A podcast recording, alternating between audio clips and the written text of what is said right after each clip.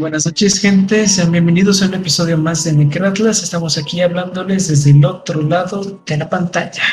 Y pues, como siempre, aquí estamos nosotros, Arturito y yo. ¿Cómo estás, Arturo? Yo muy cansado, con mucho sueño, pero aquí estamos, que es lo importante. Ya somos dos, carnal. Ya somos dos, muriendo de sueño. Pero, pero era justo y necesario. Sí, justito, justito ayer lo íbamos a hacer, pero pues pinche compu me empezó a tener errores y pues, dije la voy a resetear una vez a la chingada y pues ve, como nueva. Simón, ya está acá la más rápido. No sé, pero supongamos que sí. Sale, bro, ¿cómo estás? Ya, ya te dije, ¿no? ¿Cómo están, gente, ustedes? Espero estén bien en esta noche. Pues hoy, de hecho, hizo mucho calor, ¿no crees? Sí, hoy sí, hoy día... Puta madre, no, ¿eh? 17 de febrero. Ahí está. Usa mucho calorcito, ¿eh? Este, pero bueno, gente, desde donde estén escuchando, desde su auto, desde que estén en el bus, caminando, no lo sé, trabajando, pues espero estén teniendo un excelente día. Sea donde sea, esperemos que le estén pasando bien y gracias por estarnos escuchando, incluso aunque estén tirados ahí en la cama. Sí, tú, a ti te estoy hablando. Levántate y acomódate porque esta historia va a estar buena. Bueno, en mi mente está, estoy imaginando que un sujeto en su cama está escuchándolo, ¿no? Pero. Algún sujeto en su cama nos va a escuchar en algún día. En algún momento va a estar ahí diciendo, oh por Dios. ¿Cómo Él sabe cosas, güey. Sí. ¿Está en mi cuarto? ¿Me está viendo? ¿Estará abajo de mi cama? No, solo es el cadáver de una morra. Espera, ¿qué? ¿Cómo? O sea, le manda eh, igual. Eh, tenemos noticias buenas y malas. A ver, eh, ¿quieres darte unas buenas? Sí, este, las buenas. el día de mañana vamos a hacer un streaming muy importante para nosotros como comunidad, para todos nosotros, porque tengo informes de que hay una casa. Se dice que está embrujada, se dice que pasan cosas malas ahí se dice que quedan gente ahí. este, y pues bueno, el día de mañana la vamos a estar visitando. Este, no se lo pierdan. Esto lo voy a intentar subir lo más pronto posible, pues para que estén informados los de Spotify y todo. Y si no, pues aún así, si no lo alcanzan a ver, pues va a estar en YouTube Y pues nada más ahí, porque si lo sube Spotify, pues ¿qué van a escuchar o qué van a ver? Exacto. Pues mire, no, no es como que digamos, uy, sí, aquí va a haber un nuevo video de Dogstop y todo eso. No, no sabemos. Solamente nos dijeron, oye, aquí hay una casa que hacían rituales. Y pues ya dijimos, va, vamos a, vamos a ir allá a ver qué sucede. Va, se juega. No, no, no. Sí, exacto. O sea, no espero mucho, pero pues estoy ilusionado de encontrar algo, o mínimo de escuchar algo. Eh, eso sí, eh, eh, tenemos, va, a ser muy tarde, así que probablemente si realmente no pasa ahí, honestamente nos esté jugando una muy mala pasada. Va a ser tarde, madre. Yo pensaba ir así como de, de la tardecita, así como de chills, con el solecito pegándonos. ¿No? ¿No? ¿no? ¿Es broma? no, no, es mame, güey. Me lo imaginaba así, güey. No, ay, sí, vato. No, pues vamos a ir a una casa maldita de día. ¿Y con qué iluminación, imbécil? Oh, pues con linternas del celular. Ya ahí vemos, con un encendedor. Pendejo. ¿Qué es esto? ¿Outlast? Pues, podría serlo. no. Pero, ¿Es? Pues, bueno, Forest? No, porque ahí mínimo no sabemos. Mínimo aquí sabemos dónde estamos. y a ver si salimos. Y eso sí, a ver si salimos. Eh, lo único que tenemos es que ahí procrearon gente. Sí, es como los únicos informes que tenemos recientes. Chale. Muy probablemente estés embarazada. Si me estás escuchando, eh, pues qué mal pedo. Sí, mínimo te hubiera llevado un cerro, pero no, te llevó a una casa abandonada. Sí, Mínimo hubiese dicho, pues, ah, güey, tengo 400 pesos, ¿no? Hay hoteles de, pues, por 400 pesos. No, pues mínimo, mínimo me llevo una, un mantel, un tapetito, algo para allá es, eh, no sé, la milpa. No, sí, la, la típica de la milpa, ¿no? Exacto, pero no, malditos chamacos calenturientos. Pero bueno, esa es la buena noticia, que será como que nuestra primera exploración urbana. Si encontramos algo, ojalá y sí, si no, pues bueno, lo intentamos. Y bueno, es como que vayamos con un equipo súper sofisticado. Vamos con dos celulares. Y... Si Dios nos permite una lámpara. y con muchas ganas. Con muchas ganas. Eh, después, la mala noticia. No eh, Bueno, es que no es mala. No, es que no es mala. Mala para mí. Porque yo ya me mudé otra vez. Ah, y ahora tengo un espacio más grande y hay un, un espacio que queremos utilizar como estudio. Lo malo es, la mala es que pues necesito meterle presupuesto para luces y todo eso. No es tanto, presupuesto. En sí estábamos checando un micrófono para no andar llevando este, que es lo que no quiero estarlo llevando y trayendo porque se va a joder. yo estaba pensando en conseguir una cámara para ver unos así chidos. Ay, pendejo. Ajá. Como que me pica acá luego, pues, güey. Ajá. Y pues no sé qué más, pero pues creo que no es mala noticia, es mala noticia para mí, viéndolo desde cierta perspectiva. Para nosotros, pero porque no tenemos dinero.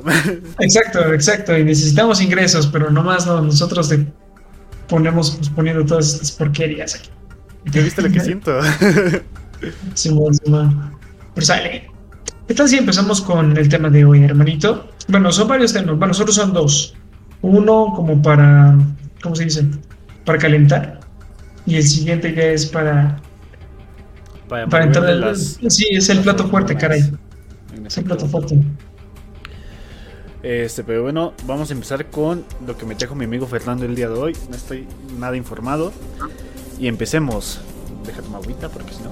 Simón, Simón, Simón. este bueno. Yuka Takaoka. Nacido el 28 de enero de 1988 aguántame aguántame. Creo que la música está muy Simón,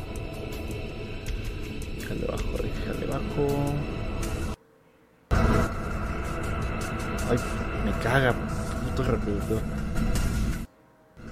Ahí está. Según yo ya está. Está bien. Yuka Takaoka, nacida el 28 de enero de 1988, es una ex camarera de bar japonesa que ganó una gran popularidad después de cometer un intento de asesinato por amor. Todo lo hemos hecho, ¿no? Bueno. Sí, sí, claro, ya sabes, es que mira, a mí una vez una morra me dijo, no quiero estar contigo, estás muy feo, y le mató a su hermano. ¿Lo normal? Sí, sí, claro, y después de eso tuvimos una hermosa relación hasta que, según un orden de restricciones, esas cosas. Ay, sí, sí, sí, ¿no? Exacto, pero ya lo estamos superando. Eso es todo. Qué bueno que van bien con su relación, pero bueno. Sí, sí, exacto. Pero a ver, espérame, déjame, me aprieto más la cuerda de las manos. Dile que se calle porque si no se va a escuchar. Pero bueno. La van a venir a salvar. sí. El 23 de mayo de 2019, aproximadamente a las 3.50 pm a las 4 hora local, la Policía Metropolitana de Tokio arrestó a la ciudadana japonesa de 21 años, Yuka Takaoka, por presuntamente apuñalar a un conocido masculino en su apartamento. El hombre fue trasladado a un hospital en estado crítico, con dos heridas abdominales hechas con un cuchillo de cocina. Durante el interrogatorio policial, se citó a Takaoka diciendo, ya que la amaba tanto, simplemente no pude evitarlo. Después de matarlo, yo también quería morir. En línea, varios usuarios de Japón y Occidente compararon el comportamiento de Takaoka con el de un yandere. Es como... Pues, todos conocen el de Yandere Simulator, ¿no? El sí, sí, sí, ahí dice, Yandere es un tropo de personajes de anime donde la obsesión de la persona con alguien se lleva a un nivel muy, muy extremo. Y a menudo hasta el punto de cometer un asesinato o infligir un daño extremo por amor. En efecto. Y sí, sí, como dice, o sea, hay un juego basado en ese tipo de personas de anime. Sí, derecha es el, de ahí conocí a pues, Lastux. no sé si lo ahí con... Sí, sí, sí, se, lo conocí, lo alcancé a ver. Simón, o sea, está entretenido el juego, pero en la vida real no. No. Por supuesto que no. Por eso hay simuladores para todo Exacto. Exacto, si quieres ser una cabra, hay un simulador para una cabra. Si quieres ser una asesina por amor, hay un simulador. Si quieres saber un ciber, hay un simulador para ver tu propio ciber. Si quieres ser un streamer, hay un simulador para ser streamers. Pero te ver mucho mejor que en la vida real. Por mucho. Porque es solo un juego, pero es la vida real. Internamente estoy llorando, pero bueno. Ya sé. El 24 de mayo, el usuario de Twitter Mombot tuiteó sobre el evento y la publicación obtuvo más de 7.300 retweets y 11.000 me gustas en 4 días. El 25 de mayo, el usuario de Twitter Baby Jasmine tuiteó fotografías de la escena del crimen y del sospechoso, escribiendo Yandere de la vida real. El tweet obtuvo más de 15.800 retweets y 13.100 me gustas en 4 días. Efecto. Ahí tiene que colocar una foto para poder ver, pero. Pues como que nada más hizo ahí un copy paste muy cagado. ¿No? Pero bueno, también se descubrió la cuenta de Instagram de Akaoka, que contenía numerosas fotografías de ellas en cosplay, incluidos los personajes de Yandere. Yo iba a decir una mamada, pero bueno. También se realizaron representaciones de un fanart de Takaoka con obras publicadas con el hashtag Yuyuyu Unochan. Sin embargo, Yuyuyu Unochan, no sé. La gente de Japón es rara.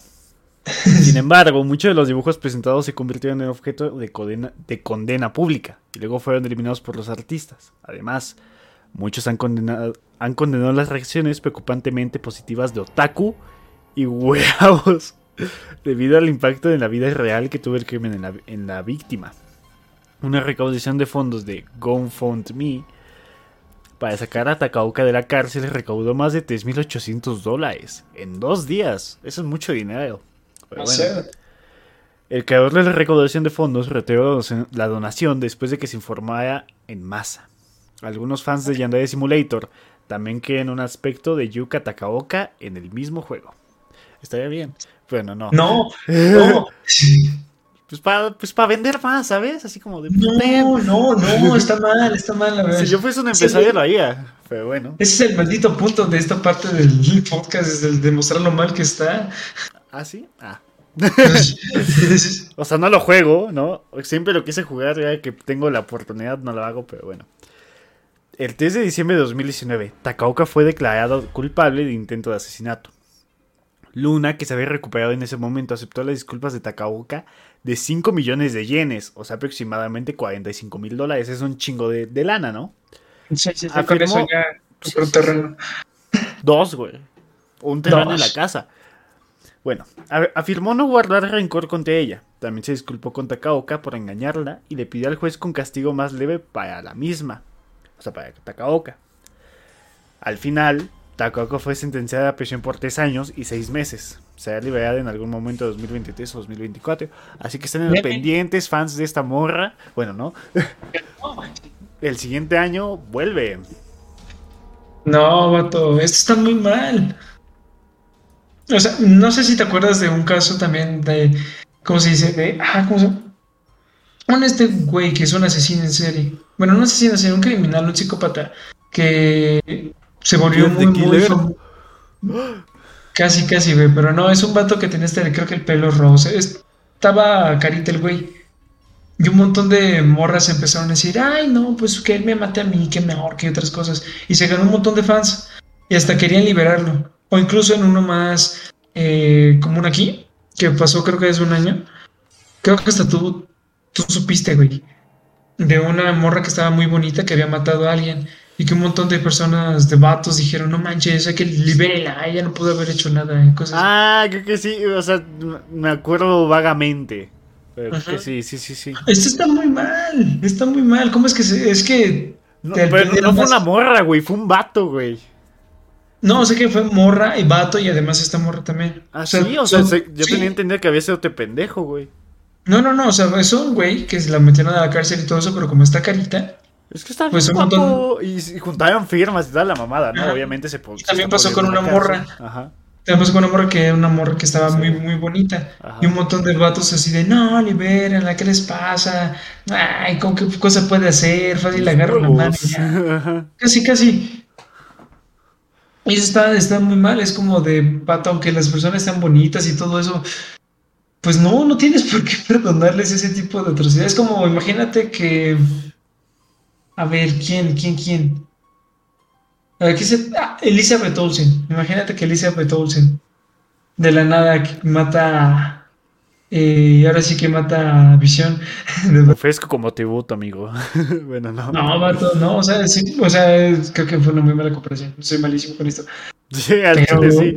Pero ese punto, o sea, no importa si una persona esté bonita, muy buena y todo eso, sigue siendo un criminal.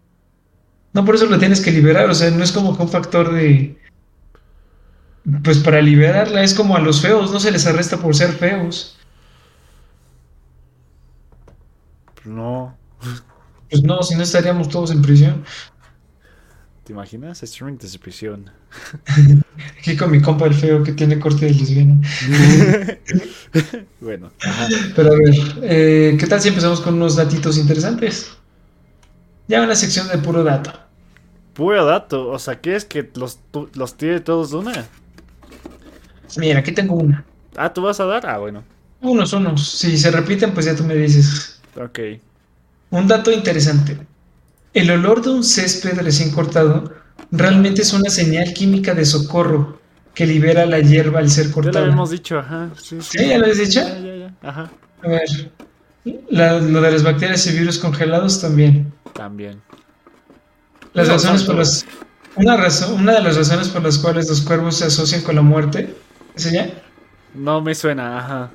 Es porque a menudo seguían los ejércitos cuando marchaban a la batalla. ese es bueno, ese es bueno, ajá. Al ser aves carroñeras y extremadamente inteligentes, se dieron cuenta que en un gran grupo de hombres armados marchando en una, en una dirección, significaba que iba a haber una comida para ellos. Muy, muy buena. A ver, ¿qué tal este?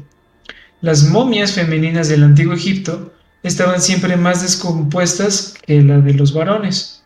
¿Por qué? Pues esto se debía a que los cuerpos masculinos se embalsamaban muchísimo antes que los femeninos. Los cuerpos femeninos se conservaban en la casa de la familia hasta que empezaban a descomponerse para evitar la necrofilia de los embalsamadores. Creo que ya lo hemos dicho, pero no sé, chance, ajá. No creo, no creo. No me estás haciendo güey. Es que cagadamente sí me acuerdo, porque es como de como que eso lo vi o lo dije. Ajá. A ver, el fondo del lago superior es lo suficientemente frío como para que los cuerpos de los marineros muertos se mantengan ahí. En realidad no se descomponen porque está a temperaturas de congelación, así que en su lugar reciben una capa de adiposera, que es grasa corporal líquida endurecida a su alrededor. O sea, lo que ves alrededor no son piedras, son cuerpos humanos. no mames, ¿te imaginas? A ver, este. Eh, ¿Hablaste de un pez globo? No sé. Yo no he escuchado este ver. El pez globo en su hábitat natural parece un pez normal, pero vive a tanta profundidad que no utiliza una vejiga de gas normal para mantenerse en equilibrio. En su lugar, tiene una piel esponjosa y ligeramente menos densa que el agua, que se estropea e hincha cuando los pescadores lo sacan de la superficie demasiado rápido. Por eso se infla. No. Pero en realidad no es el pez más feo. Solo he experimentado algo peor porque uno de nosotros, al ser lanzado al espacio exterior. No, solo he experimentado algo peor que uno de nosotros al ser lanzado al espacio exterior. Entre el nivel del mar y el espacio hay una presión atmosférica de diferencia. Entre el nivel del mar y 2000 pies bajo el agua, su límite superior, hay 60 atmósferas de diferencia. O sea que si agarras un pez globo y lo sacas del agua, este güey está sufriendo más como si una persona... Está sufriendo muchísimo más que si una persona se fuera al espacio exterior. Qué mamada. Por eso se infla. Es como si a ti te inflaras. Qué rico, digo. a ver, este. Si te hacen una transfusión de sangre y recibes el tipo de sangre equivocado, uno de los síntomas es una sensación de muerte inminente. ¿Cómo estás, Roger? No mames. O sea, Rush. Sí, sí, sí, o sea, es como de no manches, vato. Me dieron a positivo y soy yo positivo. Dale, dale. Pues ni modo.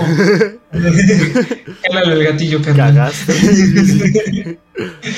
Dios soy yo de nuevo. Eh, si el sol explotara ahora mismo, serías felizmente inconsciente en ello durante algo más de 8 minutos mientras la energía viaja a la velocidad de la luz para llegar a ti. No entendí. Creo que dentro de 8 minutos, o sea, se ve el sol explotar y tú ni en cuenta creo. No entendí. O sea, tengo entendido que, que en el espacio el tiempo o sea, es como diferente. O sea, el sol explota, güey. Pero tú no lo vas a ver hasta dentro de 8 minutos, ¿sabes? O sea, en lo que viaja la luz y ese pedo, ¿sabes? Es porque la velocidad de la luz, pues, de aquí para acá, los rayos del sol llegan en 8 minutos. Sí, no, no es que el tiempo sea diferente, güey. O sea, sí, sí es diferente, pero no aplica en ese momento. O sea, pero es que el chiste es que viaja, o sea, tiene que viajar, güey. De aquí lo que llega, pues, ya se hizo un descagadote, ¿no? ya, ya, calcinó dos planetas ateas, güey. A ver, no fue hasta 1987 cuando la Academia Americana de Pediatría declaró que no era ético operar a los recién nacidos sin anestesia. Hasta hace muy poco la comunidad médica consideraba peligroso anestesiar a los bebés y o creían que ellos no sentían dolor. Creo que esto ya lo habías dicho. Que sí. A ver. Ah, este está bueno, creo que también lo dijiste. Los cocodrilos pueden galopar como los caballos. No, eso no lo había dicho, güey. Ah. Solo imagínate, vato, que vas corriendo junto con tu caballo y atrás de ti está un cocodrilo galopando también. A ver, número 11. ¿Cuántos caballos tiene tu cocodrilo, güey? Sí, el. ¿Cómo se dice? El güey reptiliano. El mío tiene 70 cocodrilos de fuerza. Ajá. Existe una enfermedad genética llamada fibrodisplasia osificante progresiva. Cuando el tejido se daña, se, se sustituye por hueso. El tejido óseo crece bajo la piel y las articulaciones se bloquean, por lo que con el tiempo los afectados se ven lentamente encerrados en una prisión de hueso justo debajo de su propia piel suelen tener que elegir entre estar sentados o de pie para el resto de su vida. Al final de sus días, tienen que beber todas las comidas con una pajita y apenas pueden moverse. Vato. Es como el superpoder que nadie quiere. Imagínate, es como. Estaría. eres como una hormiga y tienes el esqueleto en todas partes. A ver. Elmer Mercury fue un forajido fracasado del viejo oeste. Su cuerpo conservado se expuso en una feria ambulante y años más tarde se asumió que era un maniquí, hasta que se utilizó en el plato de la serie de televisión El hombre de los 6 millones de dólares. Su brazo se cayó accidentalmente durante el rodaje, revelando hueso y músculo y que era un cadáver, no un pinche maniquí. Vato, imagínate, me van a proteger aquí me voy a embalsamar y todo va a estar bien. Y después, acción y se te cae el brazo. Modos, cosas que pasan. ¿Qué te? Écheme una mano, ¿no? Vaya, qué buen chiste. Toy Story oh, 2001. Toy Story 1. Eh, a ver, se ha registrado que las cucarachas comen carne humana, tanto viva como muerta, así como uñas, pestañas, pies y manos. La cucaracha americana y la alemana son más propensas a morder a los humanos que otras especies. Esto, pues también se dice que las cucarachas australianas hacen algo igualmente espeluznante. solamente porque viven en Australia. Uh. Qué tontería de Australia ser buenos con sus visitantes, malos con eh. sus habitantes. De hecho, creo que en Australia la llueven arañas, ¿no? ¿Qué? No. Sí, sí. Que yo sepa. Que yo sepa, en Australia se ve como. Imagina que tú abres la puerta y ves un montón de niebla. Sí, o sea, eso sí, sí, sí, sí, lo he visto, pero no es porque lluevan arañas, pendejo. No, no, no, porque también, que yo sepa, eh, esas telarañas, después de un tiempo, hay un momento donde hay muchísimo viento. Y las arañas creo que utilizan tu telaraña como para poder caer despacio, sin que el viento las afecte.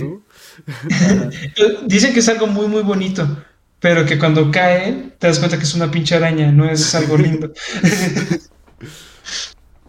es como del niño que piensa que es nieve, saca la lengua y... Ándale. A ver, el monte Everest está cubierto de cadáveres, de cadáveres congelados porque retirarlos es muy inseguro y lleva mucho tiempo. Imagínate en una avalancha, vato. Qué quejetoso. Todos los, todos los forenses a huevo, trabajito. a ver, si reprimes un estornudo, existe la posibilidad de que dañes los órganos de la cabeza, incluidos los vasos sanguíneos de los ojos, de que se rompan los tímpanos y de que se te rompa un aneurisma cerebral lo que significa que hay una pequeña, ligera, diminuta posibilidad de que ahogar, de que ahogar un estornudo pueda matarte. Es mejor ser molesto con un estornudo que se puede escuchar en medio planeta que morir por una tontería tan chiquita. ¿Y oyeron las morras que estornudan? ¿Sabes que es no, más probable que te mueras por una vaca que por un tiburón? compas, de compas, neta. Es como. Es como el, este dato que dice puedes morir por una sandía en tu cabeza. O sea, dice que hay una ligera posibilidad de que te caiga una, sandía en la cabeza. Que te caiga una sandía en la cabeza, así, de la nada. Sí. O sea, muy ligera, pero no, la probabilidad no es cero, es una. Es que, es que vato, en, este mundo, güey, siempre hay una pequeña probabilidad, güey. Siempre hace mi pensamiento de siempre haber una pequeña probabilidad. Así, lo más imposible que es que pase, güey. Hay una pequeñísima de que pase, güey. Un punto, serio, serio, serio, serio. Dos, uno. ¿Qué te gusta, güey? Manera de morir número 973. Watermelon Sugar. ah. pues sí, güey. A ver. Al final habrá más gente muerta en Facebook que viva. No mames. pues sí. ya todas las personas están pasando a. ¿Quién se cuida el Facebook? O no, se murió Hermochita, eh, Bebecita, no sé qué. Se murió la morra con la que todo el mundo era novios en secundaria. ¿Te acuerdas, no? De esta morra de que... yo, yo, yo nunca, nunca tuve el, esa jamás de novio. Pero un vato sí me la estaba presumiendo, mira, esta es mi morra. Y después el mismo vato presumió esa misma chica. Se empezaron a pelear. No mames. ¿Y de, ¿Y de dónde es? De Uruguay. Ah, ella me dijo que era de acá de México. Pues a mí me dijo que era de Argentina. Vato, te juro que a mí me había mandado solicitud la, la morra con la misma foto. O sea, fue el año pasado, güey. No se la acepté, güey, pero ya no la encuentro, güey. ¿Qué pedo? Es un misterio. Es que es. Eh, esa morra es el internet. Es el internet de forma más pura. Sí, güey, yo creo que sí, no mames, sin pedos. El asesino en serie colombiano Pedro Alonso López conocido como el monstruo de los Andes, violó y asesinó a más de 300 niñas en Ecuador, Perú y Colombia. Sin embargo, tras ser capturado y encarcelado durante 18 años, fue ingresado en un hospital psiquiátrico. Ahí se le revisó, se le declaró cuerdo y se le puso en libertad, a pesar de su descarada confesión de que tiene toda la intención de volver a asesinar. Después de que fue liberado en el 98, nadie sabe en dónde está ni qué es lo que hace y se supone que ahorita actualmente debe tener más de 71 años. Ya ni ganas dan de darle así como de ya, güey, sáquenme. Oye, eh, ¿me puedes pasar el oxígeno para seguir apuñalándote? Sí, sí, sí. Es, es más, imagínate si vuelve a violar otra vez. Se tiene que tomar como tres o cuatro pastillas azules y se muere. Cagado.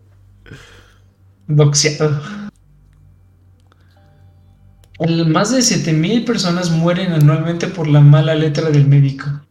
es que escriben de la verga, güey. a mí me dieron mi receta. La última vez que me enfermé así culo, güey, me dio mi receta y, y, dije, verga, güey, ¿qué chingados dice aquí, güey? Y la, y la que estaba afuera, que es la que te da las medicinas, que pues ya más o menos topa qué pedo, güey. Ahí me fue diciendo, no, pues esto, ahí me metís anotando en mi celular, güey. ¿Qué chingados tenía que comprar, güey, no? Porque no tenía dinero para comprar todo, güey.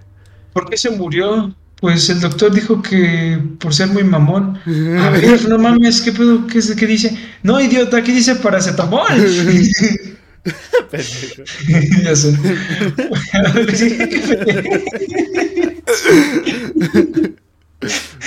¿Alguien? A ver, ¿o alguien sabe dónde fue? A ver, ¿qué dice? ¿O alguien sabe dónde fue el vuelo 370 de Malasia? A mi casa. ¿O nadie lo sabe? ¿No sabes qué fue el vuelo 370? Un vuelo que se perdió en algún lado. Supuestamente que, bueno, que no sé si ese mismo vuelo, pero según es un vuelo que eh, habían dicho que ya habían llegado, pero que no estaban ahí. No mames. Según, pero no, quizás me estoy confundiendo. Es que hay muchísimas cosas en los aeropuertos bien, bien raras.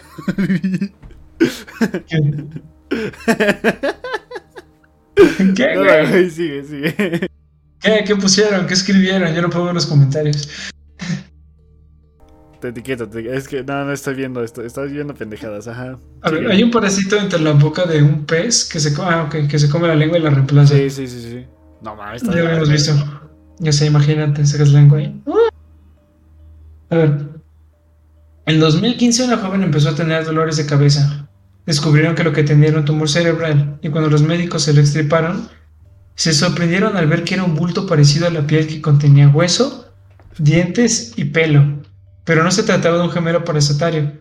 La masa se llamaba teratoma o tumor monstruoso. Cuando la mujer era un embrión, parte del tejido celular se desprendió y fue a parar a donde no debía, que era su cerebro. Entonces desarrolló pelo y dientes mientras el resto de ella crecía con normalidad. Chivato, es como que... Oh. Sí, te quitas un pedazo de de cabeza y te mete dentro. Creo, sí, no es lo que entendí. no sé si te conté que a mi compa, el Salgado, espera algún día escuches esto. estábamos diciendo así como de pues, cosas raras, ¿no? De, de, de, nuestras mamás o cosas así, güey. Y dijo, vato, de mí pensaban que era un tumor, güey. Y yo de, no digas mamadas. o sea, en el momento estaba muy cagado, güey, porque como de, pues qué pendejos, güey, que se te extirpan, güey. Una mamada así, güey. O sea, es que eres muy maligno. Ándale, sí, sí, sí. O sea, pero los médicos pensaban que ese güey era un tumor, güey. No manches. Ahí queda. Eh, a ver, hay más de 300, 300 asesinos en serie activos en todo el mundo. Ah, eso no, no es como que muy perturbador, es muy obvio. Pues sí, hay un chingo. Es como cada, es como hay como tres o cuatro en cada país, así que la cifra es muchísimo mayor. Yo creo que en mi colonia mínimo hay unos 10, güey. Aquí en Toluca, que yo sepa, todavía quedan dos. Asesino. sí, seguro, es muy seguro. Güey, en tu pinche, en tu pinche, en tu pinche mamada esa, güey, en, tu privada, güey, no, me han de vivir como 10, güey. Yo creo que nos van a coger a un día, güey. No, hay una señora que nos vende manzanas bien caras. no le compres, ya te dije.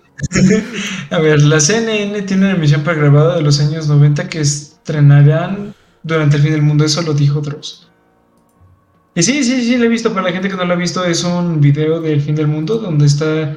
Eh, creo que, si no me equivoco, está el presidente despidiéndose y después una tipo canción funeraria para todos los Estados Unidos. ¿No te acuerdas? No. Búscalo, lo subió como por el 2012, 2014. pues nada, escribe Dross, canción del fin del mundo. Y ya. Sí. Pero una de cada 100 personas es un psicópata. ¿Cómo? sí, podría ser tú. Podría ser tú o podría ser tú. Ajá. ok, ok. Es más probable que te asesine un conocido que un desconocido. Sí. Siempre pasa. Sí, yo maté a mi primo ayer, güey. Simón, Simón, yo pues ayer maté a dos compañeros. No, no, pues, sabes que lo retiro, güey. Porque qué tal si en una de estas sí se mueren dos güeyes y mi culpa no es Sí, qué pendejo. Ese güey lo dijo en directo y está grabado. Es como es toda la prueba que necesitamos. Ya no traigan a los peritos. Y este cabrón que agarramos con el cuchillo y con las manos de sangre es inocente. Sí, sí. Es un buen, es un buen samaritano. Es el ingeniero.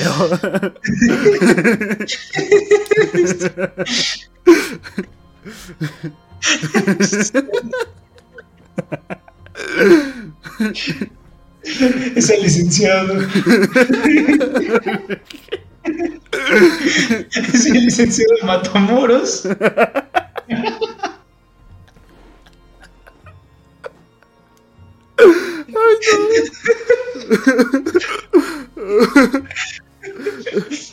Es que somos tan pendejos, güey. Ah. Es un imbécil, pero.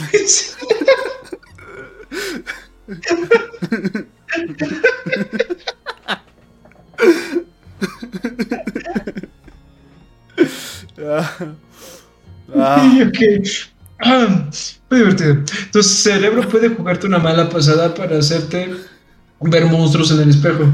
Es- eso ya lo has dicho, ¿no? Sí, sí, sí. Sí, sí. Ah. ya, sigue. Ok, ok. El asesino en serie Richard Chase tomaba cualquier puerta sin cerrar como una invitación para entrar. De ahí por eso que la gente cierra sus puertas. Pues sí, ¿no? Creo que hay un chingo de gente en Estados Unidos que no las deja cerradas, güey. O sea, te vas a la puerta, ateas, güey, la ves, güey. Hay gente que tiene las estas pendejadas de que te tocan y tienes como el teléfono acá y dicen yo, güey, y le sabes, güey. Es como de. Sí, soy yo. Ajá. Eh, de hecho, allá en un fraccionamiento de acá de. No sé, es de Calimaya. Ajá. Todos los niños salen, dejan las puertas abiertas. No pasa nada ahí. Pero a ver, tus ojos tienen un sistema inmunológico separado del resto de tu cuerpo. Si se dañan de tal manera que afecta a cualquier cosa que no sean tus ojos, tu sistema inmunológico normal puede atacar el daño y no lo reconocerá, lo que significa que tu propio cuerpo puede dejarte ciego permanentemente. Y lo que es peor, tu cuerpo no puede distinguir ninguno de los dos ojos. Si uno de ellos se infecta o se daña, tu sistema inmunitario puede atacar tu ojo sano y quitarte la vista por completo. No, pues qué buen diseño. Sí, ya sé, qué buen cuerpo humano, carnal. Ajá. Hay una araña que te da una... Ok. Hay una araña que te da una erección muy dolorosa durante horas antes de que te mueras po- por su picadura. ya. Ajá. Es, es- ok, es como de... La erección más fuerte pero más dolorosa. Vale la pena. Sí, la más chingona. Ya no te mide 14, te mide 19, cabrón. A ver, cuando, cuando te asesinan, solo hay un 40% de posibilidades que tu asesino sea encontrado y castigado. Que estamos hablando de cifras de Estados Unidos, ¿eh? En México es como el 80% De que no lo sepan, güey. de que no, de que, no de que no sepan qué pedo. Exacto. A ver, eh, un solo tigre ha matado a más de 436 personas en la India. No mames. Sí, es como de que... No sé, no sé. Pues está bien, güey. ¿Quién sabe? ¿Para qué los molestan, güey? Pues sí, exacto, se lo merecen, se lo merecen. El tigre en la ciudad, qué pedo. Ya sé. Se va al McDonald's y ya saben. Saquen, pásenlo al cajero. Pásenme la doble cheeseburger. Ajá. Vegano. El oído es el último, es lo último que se pierde después de morir. Es posible que oigas a los paramédicos y a los bomberos que te hacen la RCP. Es como quedarte dormido, yo me imagino. Cuando te quedas dormido escuchas cosas. Sí, sí, sí, o sea, hay veces, ¿no te ha pasado que cuando estás muy, muy cansado, estás hablando con una persona por teléfono y te estás empezando a quedar dormido y la escuchas, pero como si no lo entiendes del todo, pero sí estás escuchándola 50, y 50. como que se pierde hasta que te duermes. ¿No? No. Es que no estás tan, no has estado tan cansado.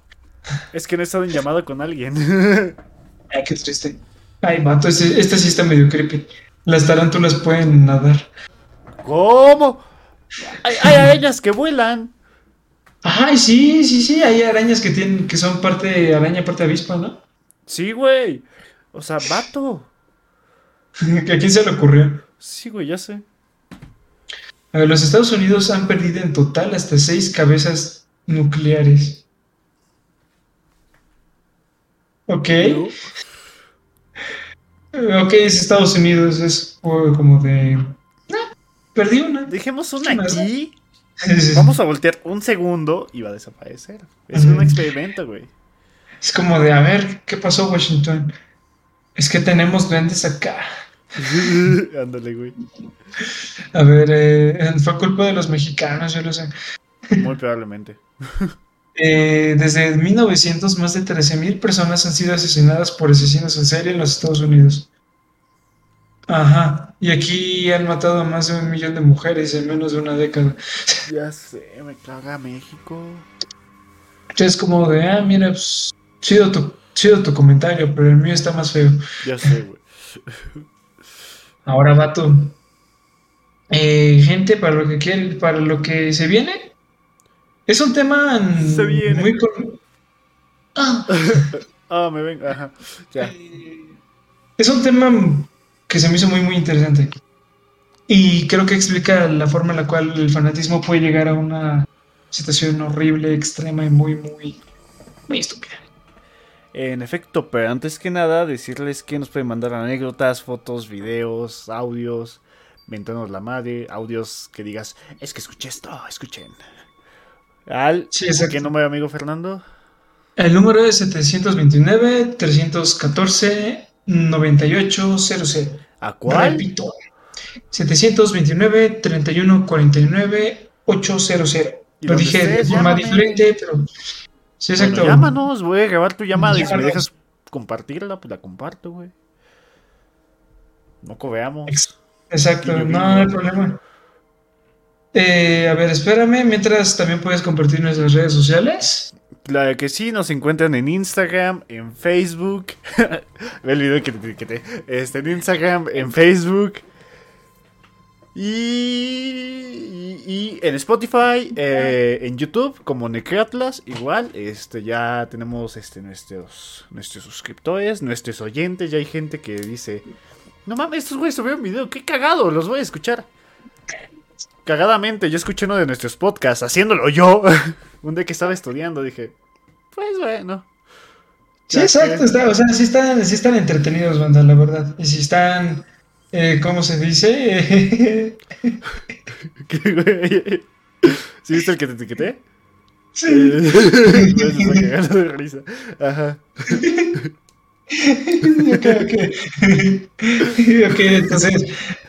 Che madre, Arturo. Ok, eh, nos pueden escuchar eh, mientras están conduciendo, mientras están estudiando, sea lo que sea. Y si que pueden escucharnos, estamos en varias plataformas, como ya mencionó Arturo. Si quieren hablar con nosotros, darnos recomendaciones sanas, por favor. Y también quieren sugerir algún tema, contar alguna historia, anécdota, no solamente está el número, también pueden mandarnos mensaje por eh, Facebook, Instagram y WhatsApp. Bueno, pues este número. Y recuerden que también este no solamente es nuestro programa, también esperamos que sea de ustedes y es que les gusta mucho y prometemos mejorar cada vez más. En efecto, ya muy pronto, ahora sí por fin, ya un Necratlas en vivo y en directo con este Necratlas versión 2.0. En efecto. Muy bueno, más gente. mejor. Bueno, banda, vamos a hablar acerca de un sujeto que no solamente ayudó gente, sino que fue el responsable de más de cerca de mil muertes. Cuéntame, cuéntame, cuéntame. Empecemos con una frase. Acabemos con esto ya. Acabemos con esta agonía. Después de escuchar estas palabras de la boca del pastor evangélico estadounidense Jim Jones, 918 personas perdieron la vida el 18 de noviembre del 78 en un remoto lugar de Guyana, en el noreste de América del Sur. es considerado el mayor suicidio colectivo de la historia. Sin embargo, para otras personas como Laura Johnston Coe, una de las sobrevivientes de esta masacre, se trató de un crimen muchísimo más grave. En sus propias palabras que le dijo a la BBC, esto no fue un suicidio masivo, la gente no dijo quiero hacerlo, fue un asesinato en masa. Pero, ¿cómo sucedió todo esto? ¿Se pudo haber prevenido? ¿Fue suicidio colectivo o realmente fue un asesinato en masa? Y la pregunta más importante, ¿puede esto volver a suceder en un futuro que nosotros conozcamos? Arturito, hoy te voy a presentar acerca de Jonestown. Cuéntame. ¿Nos puedes preguntarle a tía Magda eh, acerca de esto de Jonestown? Pero bueno. No, no lo voy a hacer. Ajá. No, voy a contarte acerca de, ¿cómo se dice? De el protagonista de todo esto. James Warren Jones. Él nació el 13 de mayo de 1931 en Indiana, Estados Unidos. Su padre fue un veterano de la, guerra, de la Primera Guerra, afectado por, eh, un, por el gas mostaza cuando fue a combatir en las trincheras, y también de profesión, bueno, de religión era cuaquero. y te preguntarás qué es. Bienvenida, May. ¿Qué? Hola. Ah, hola. Eh, ¿Sí sabes qué es un cuaquero? ¿No es la avena cuáquer? Ajá, no, no sé. De hecho, creo que sí. Sí es en avena, que yo sepa, sí es en avena. Pero no, o sea, que yo sepa, es como, es una religión. Creo que también creen en Dios, pero con avena. No estoy seguro. Pero no solamente esto. Él era un alcohólico y un miembro oficial de. Bueno, no un miembro oficial, un miembro. Por, miembro ¿cómo decirlo? Fanático del Ku Clan. De lo sensual, ella tiene una foto. No. No. Eh, este, este sujeto fungía como el vigilante del pueblo, porque él era de las pocas personas que tenían armas. Así que cada noche él se iba al pueblo y ahí vigilaba. Si veía algo raro, ¡pum! plomazo. La madre bueno, no, no tanto así, pero él cumplía el objetivo de vigilar al pueblo, de cuidarlo. La madre de James Warren tenía 15 años menos que su esposo. Ella tuvo dos matrimonios antes. Y después conoció a Jim y se interesó en él porque tenía barba. Eh, la historia de su madre es un poquito más corta, se interesó en el espiritualismo de adolescente y ella aseguraba que era la reencarnación de una mujer exitosa y empezó a leer su propio futuro. Pero no le funcionó, terminó en dos divorcios y en el tercer matrimonio pues se quedó con James, con el papá de... No, no creo que se llama James, bueno, el papá de Jim. Y ya pues lo tuvieron a él y todos muy felices, según. Eh, este sujeto del que les hablo, Jim, él creció en las calles. Nunca convivió con sus padres porque su papá siempre se la pasaba o acostado, reposando por los daños del gas mostaza, porque no podía respirar bien. Y eh, otra parte de su tiempo se la pasaba en un billar.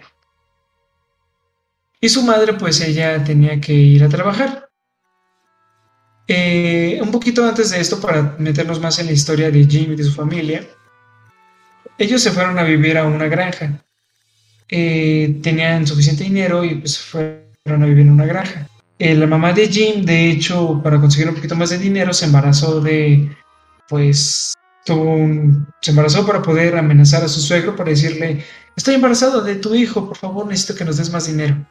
No funcionó, así que tuvieron que eh, trabajar en la granja, pero como este sujeto no podía respirar bien, no podía trabajar bien por sus daños del, con el gas mostaza, pues al final tuvieron que abandonar la granja y tuvieron que irse a vivir a Indiana con la familia del papá, de Jim. Allí en ese entonces, porque son, eran barrios bajos. En toda una calle, como México, toda una calle vive una familia. Pues en medio ellos vivían. Eh, los invitaron los hermanos del esposo. Y les dijeron, mira, este es el trato. Eh, tu esposo no puede trabajar, pero tú sí. cuando tu hijo alcance la edad para entrar a la escuela, tú vas a trabajar y con eso vas a pagar la renta. Y con la pensión que tiene tu esposa vas a pagar la renta y lo demás pues es para ti. Pues va.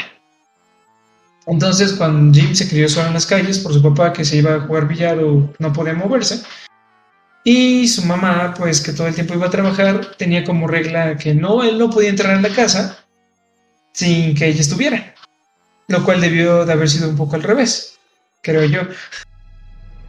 Pero Jim aprovechaba y se iba a las otras casas a comer. Él esperaba fuera de las casas y él, llevaba siempre su noche pero siempre se veía con hambre y la gente pues le daba de comer al pobre nene. Eh, ¿Qué más? En una de estas conoció a una mujer que iba a ser muy importante en su vida. Y no, no su alma gemela y nada de eso, sino la persona que lo iba a orientar a su vocación que tuvo hasta el final de sus días. Moody Kennedy. Ella es fanática de los, digo, fanática religiosa nazarena. Eh, ella utilizó un. Una foto eh, mía. No, utilizó un pie de. Creo que de zarzamora, no recuerdo, no importa, es un pie recién hecho. Para poder meter a Jim a su religión, que son los ¿cómo se eh, fanáticos nazarenos. Ellos no bailan, no cantan, no beben, no. ¿Qué dicen? No socializan, se visten, bueno, en ese entonces no se vestían muy cubiertos. Y creo que ya. Bueno. Eh, entonces, pues Jim empezó a estar juntarse más con ella y ahí se dio cuenta que su verdadera vocación, lo que le gustaba muchísimo, era el chamaco, era un chamaco pues chiquito, tenía ocho años. Se dio cuenta que le gustaba muchísimo cómo es que las personas predicaban la palabra del Señor. Su mamá no, nunca le importó que tuviera este tipo de actividades religiosas a pesar de que fueran diferentes, porque pues a su mamá no le importaba a su hijo tanto. Y además, mientras los otros niños jugaban con sus bicicletas, con juguetes, creo que en ese entonces estaba Jimá, no recuerdo. No, no, no, porque no manches, no estoy confundiendo los 70 con los 30. Bueno, en ese entonces los niños jugaban con canicas, yo creo. Y eso sí tenían, ajá. Ellos sí tenían. Pues él jugaba a predicar la palabra del Señor. Eh, es más, buscaba, en sus tiempos libres, buscaba niños para decirle, oye, oye, oye, hay que jugar al predicador. Aquí, ¿qué es eso? Tú vente, tú vente. En esas prédicas de juego también buscaba animales muertos para hacerle funerales. ¿Y qué más? Ah, también este güey eh, le dijo a todos, a todos varios niños, que él tenía poderes otorgados por Dios. Y que si querían ver esos poderes, fueran a su casa. Todos los niños estaban ahí como de, no manches, que tiene poderes y todo eso. Se subió Jim al techo de su casa, se lanzó y se rompió un brazo.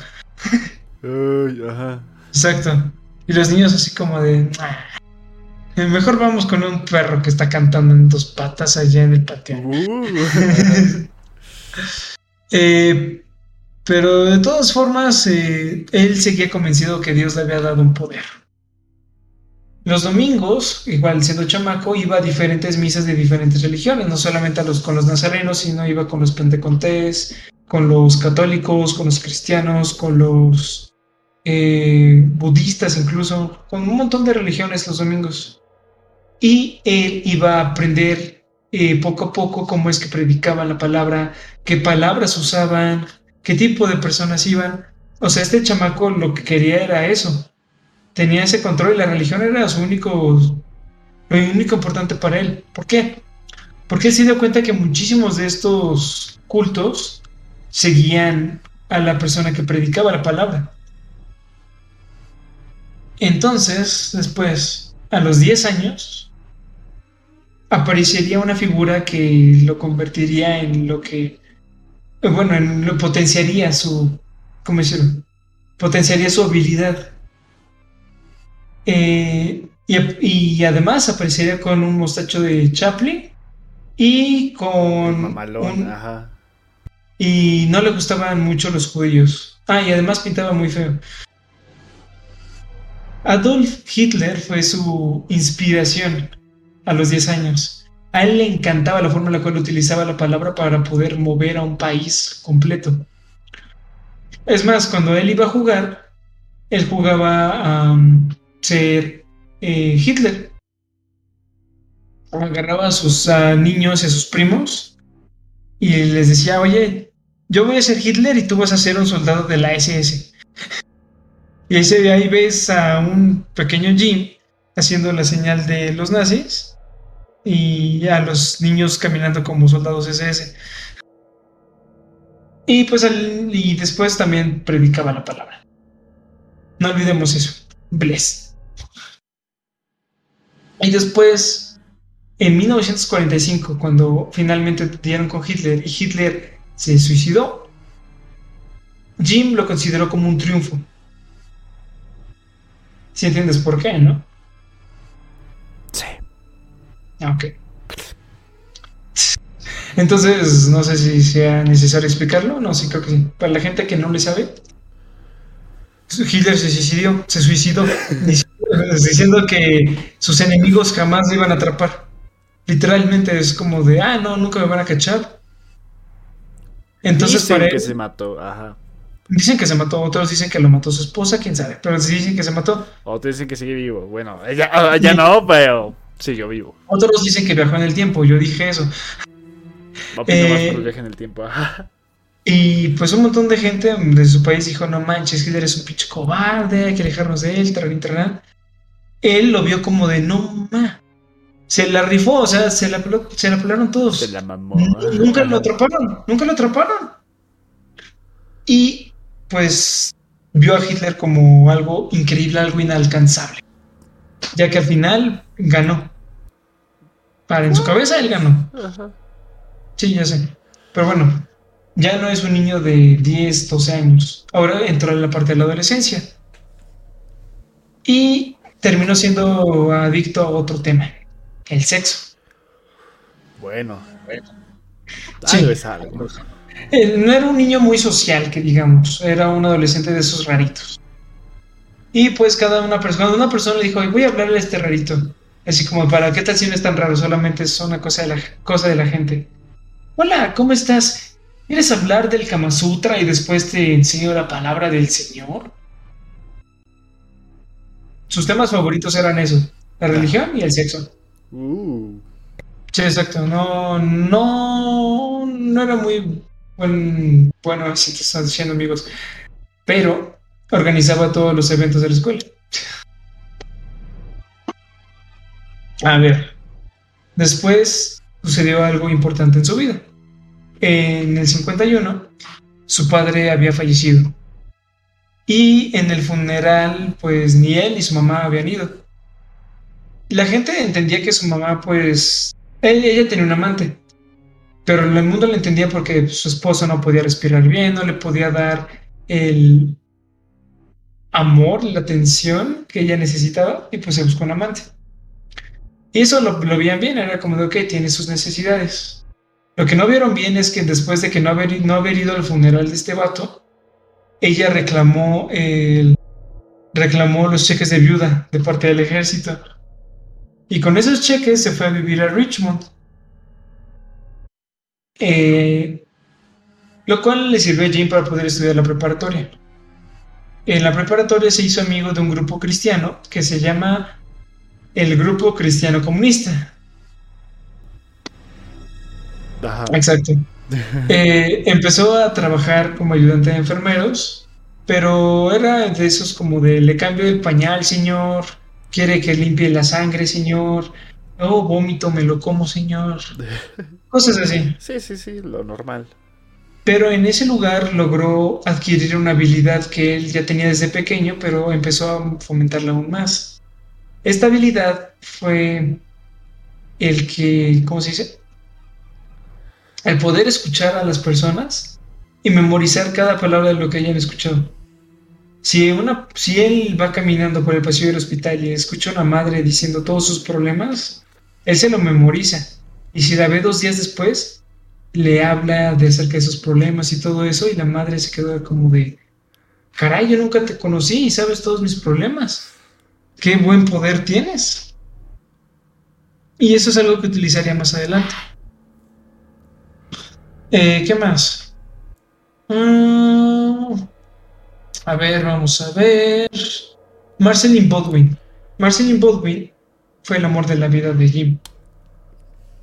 Eh, lo conoció no en un taxi ni en camino al club, sino que en el mismo hospital. Mientras él estaba ayudando a los enfermeros, eh, Marceline Bodwin pidió ayuda para poder cargar y mover un cadáver.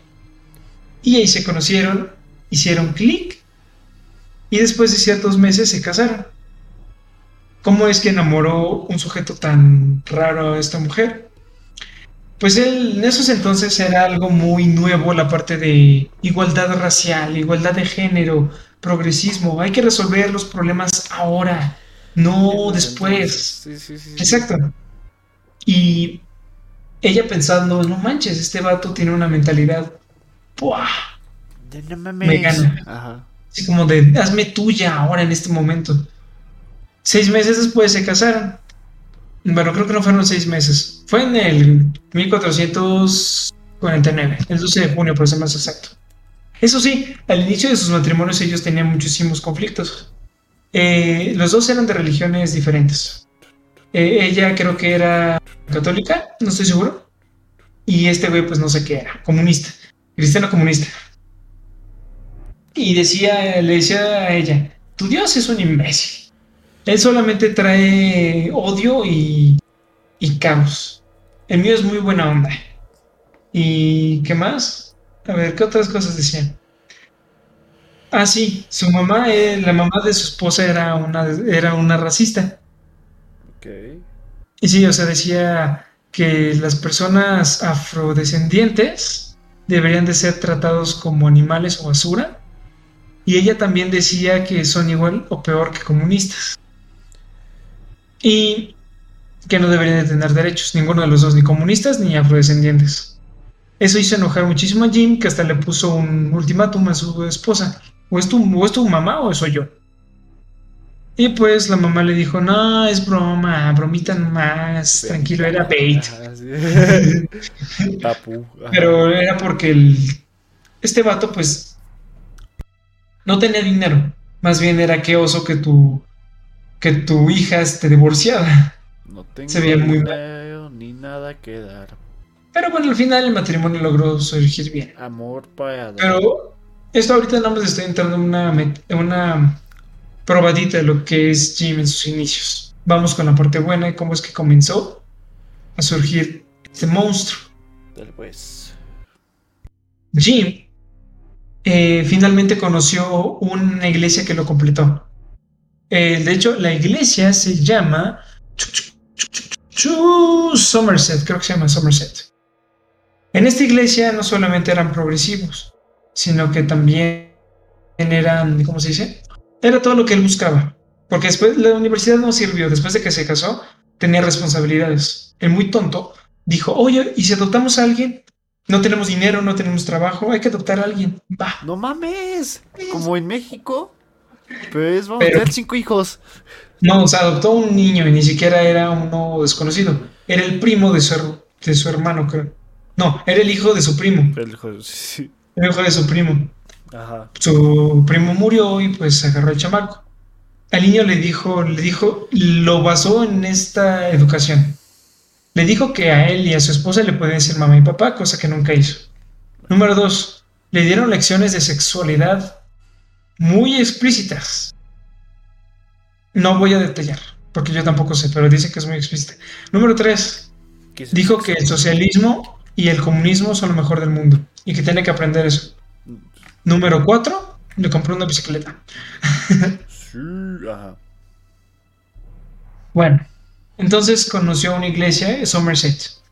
Esta iglesia era todo lo que él buscaba. Progresismo, sí. Gente tanto blanca como afrodescendiente se relacionaba. Progresista en la parte de sexualidad. Eh, los coros estaban muy, muy buenos. Y lo que más le gustó fue la fidelidad de sus seguidores hacia el. Hacia, ¿Cómo se dice? El, ah, ¿Cómo se le llama? No es un pastor, es otro. el que habla, pues, el predicador. Ah, sí, ajá. La gente lo seguía como borregos. Y eso le encantaba a Jones. Y de hecho dijo, ¿sabes qué? Quiero ser un monaguillo. ya estoy bien viejo, ¿no? Pero pues ese monaguillo que nadie toca. Porque está viejo. Obviamente. Pero es lo que le gustaba, o sea, lo que quería era entrar en esta iglesia y ser parte de. Pero rápidamente se desilusionó. Porque él pensaba que iba a tener todo lo que siempre soñó, un poco de poder, iba a poder dar la palabra a las demás personas y todo eso. Nunca lo logró porque necesita cierto rango en ese culto. Entonces dijo, ¿sabes qué? Me voy a hacer mi propia iglesia. No los voy a necesitar a ninguno de ustedes. Y en esos eh, entonces, de hecho creo que se les llama... Ah, no me acuerdo cómo se llama. Es una especie de carpa. Carpas de avivamiento evangélico. Ok. Casi casi se les podría llamar como circos religiosos. ¿Has visto esos videos donde la gente está en una especie de lona y aparece un predicador que dice, oren a Dios, oren a Dios? y agarran aquí el pecho de alguien y sacan unas cosas negras. Esto es cáncer, hermanos. Esto es cáncer y Dios me ha dado el poder de poder sacarlo. Sí, sí, sí, sí, sí. Eso se tratan los circos, bueno, los circos, los, las carpas de avivamiento evangélico. Son personas que arman su propia carpita esperan que la gente llegue por curiosidad y les predican la palabra, pero lo único que hacen es poder engañar a la gente para ganar ingresos y comprarse templos y hacer que su culto crezca. Ok. Esa es la estrategia, al menos en ese entonces. No sé si ahorita se aplique, pero en ese entonces sí. Sí, sí, Probablemente, pero ahorita ya el... Entonces Jim dijo, va, voy a hacer eso. Pero al inicio no hizo nada de esas cosas. Eh, él sí, siempre decía que yo, yo tengo un poder que me dio Dios. Ok.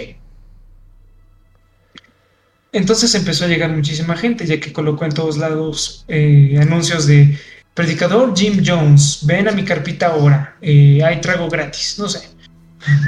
Ajá. y empezaron a llegar muchísimas personas. Como nadie lo conocía, él caminaba cerca de las personas y utilizando su habilidad de memorizar lo que él escuchaba, paraba la oreja, escuchaba a una persona hablar de sus problemas, se iba, regresaba ya dando la palabra y al final se acercaba a la persona y decía, oye, tú tienes problemas monetarios, ¿no es así? No puedes alcanzar a pagar la renta. ¿Cómo lo sabes? ¿Cómo lo sabes? Yo nunca te... Casi, casi les dice, no, es que yo tengo un don, un poder que me dio Dios y es adivinar tu vida. Según esa y hasta eso, y hasta eso como que más o menos, bueno, yo no, pero una persona normal puede decir, ok, se entiende, ¿no? Porque realmente esta persona está ayudando a la gente. Muchísima gente empezó a venir a poder, a, a conocer a este predicador que tenía el poder de conocer tu vida y de ayudarte. Su poder era tan bueno por haberse basado de niño en estudiar iglesias, en estudiar religiones, en estudiar a Hitler y todo eso, que literalmente te hablaba una labia así en fa y tú decías, vato, tú eres mi ejemplo a seguir. Empezaron a venir más personas y entre más personas venían, se necesitaba más dinero. Jim Jones lo que hizo fue entonces agrandecer sus milagros. Digamos que juntó a unos tres o cuatro pibes y les dijo, oigan, tengo una idea, porque esto va a ayudar al, va a ayudar al templo. Sí, sí, sí. Bueno, la carpita. Tú vas a fingir que no puedes caminar. Y yo voy a hacer como que, camines. va, va, va. Y tú, tú vas a fingir que tienes cáncer, va. Va, va, va. Y, y, yo te lo saco, va, va, va. va, va, va, Llega la hora de la predicación. Y él dice, ¿tú qué tienes, hermano? Acércate. No, no puedo caminar, mira mis patas, no se mueven. ¿Ya te intentaste parar? Sí puedo. Ah, perfecto. Yo te voy a ayudar. Oren a Dios y paz. Que camina el milagro. Y en ese entonces era muy fácil engañar a la gente. Ustedes dirán, no manches, eran como. Eran los años 50, 60. No era tan fácil. Entonces, ¿cómo lo logró? Su público objetivo eran personas con escasos recursos o con problemas económicos. Como siempre, ajá. Exacto. Y así empezó a hacer milagros de hacer que un lisiado camine hasta casa sacar cáncer de pulmón de una persona. Que no, no es cáncer, o sea, lo que tenía en las manos, porque creo que debe haber videos de otras personas, son tripas de pollo que dejan en el sol, que se pudran. Lo esconden como que por algún lado, lo sacan y dicen, miren, aquí está el cáncer. Pero no lo veas muy seguido, porque si no se te contagia. sí, sí. Exacto, puede dar cáncer de cola.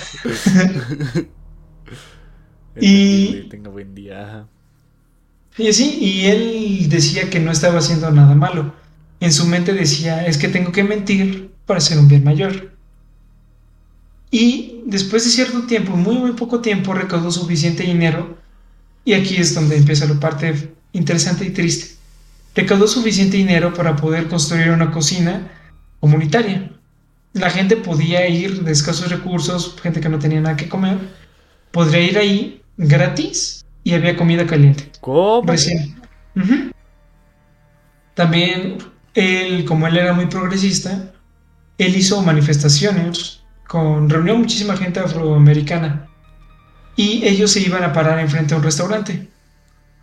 Y el restaurante, si una persona racista no los atendía, entonces se ponían a manifestarse. Él hablaba con el dueño y le decía, mira carnal, te voy a hablar derecho. O dejas que la gente coma aquí, gente tanto blanca como afroamericana, o te seguimos manifestando y te espantamos a tu clientela. De una, ajá. Entonces, pues vas, pásale. Y la gente llegaba así en fa. de todo, de todo, de cualquier raza. Entraban y ganaban muchísimo más. Entonces ya muchísimos restaurantes también se asociaron a Jim Jones, ganando muchísimos más seguidores. Y de hecho hasta tenían una pequeña revista en donde decían, miren, cáiganle aquí. Aquí está chido para comer, aquí aceptan a todos. En este lugar no, ahí mándelos a la ñonga. Aceptan American Express, ajá. Aquí acepta Bitcoin. ya hay lugares que aceptan Bitcoin. sí, ya sé. Eh, no sé qué es eso. de ellas. Ajá. Eh, entonces, ¿qué más? Eh, así. Su, ¿Recuerdas que él se casó? Sí. Su esposa logró ser parte de esto, porque ella le estaba diciendo, quiero ser parte de ti, quiero ser parte de tu vida, de tu iglesia. Quiero entenderte más. Quiero entenderte más, por favor, ya no me tocas como antes. Me pasó. dice, dice, ok, ¿sabes qué me puedes ayudar? Tú tienes poder. Tu papá era un político muy importante antes. ya vas a ver la cosa. Vamos a pegarnos con él, ajá. No, no, no pegarnos con él. Consígueme contactos. Sí, sí, sí. Yo, yo rifo y tú chingas a tu madre después. Exacto. ¿no? no, no, de hecho no. De hecho sí. Ah, no, se quedó. Fue parte ah, importante de la iglesia.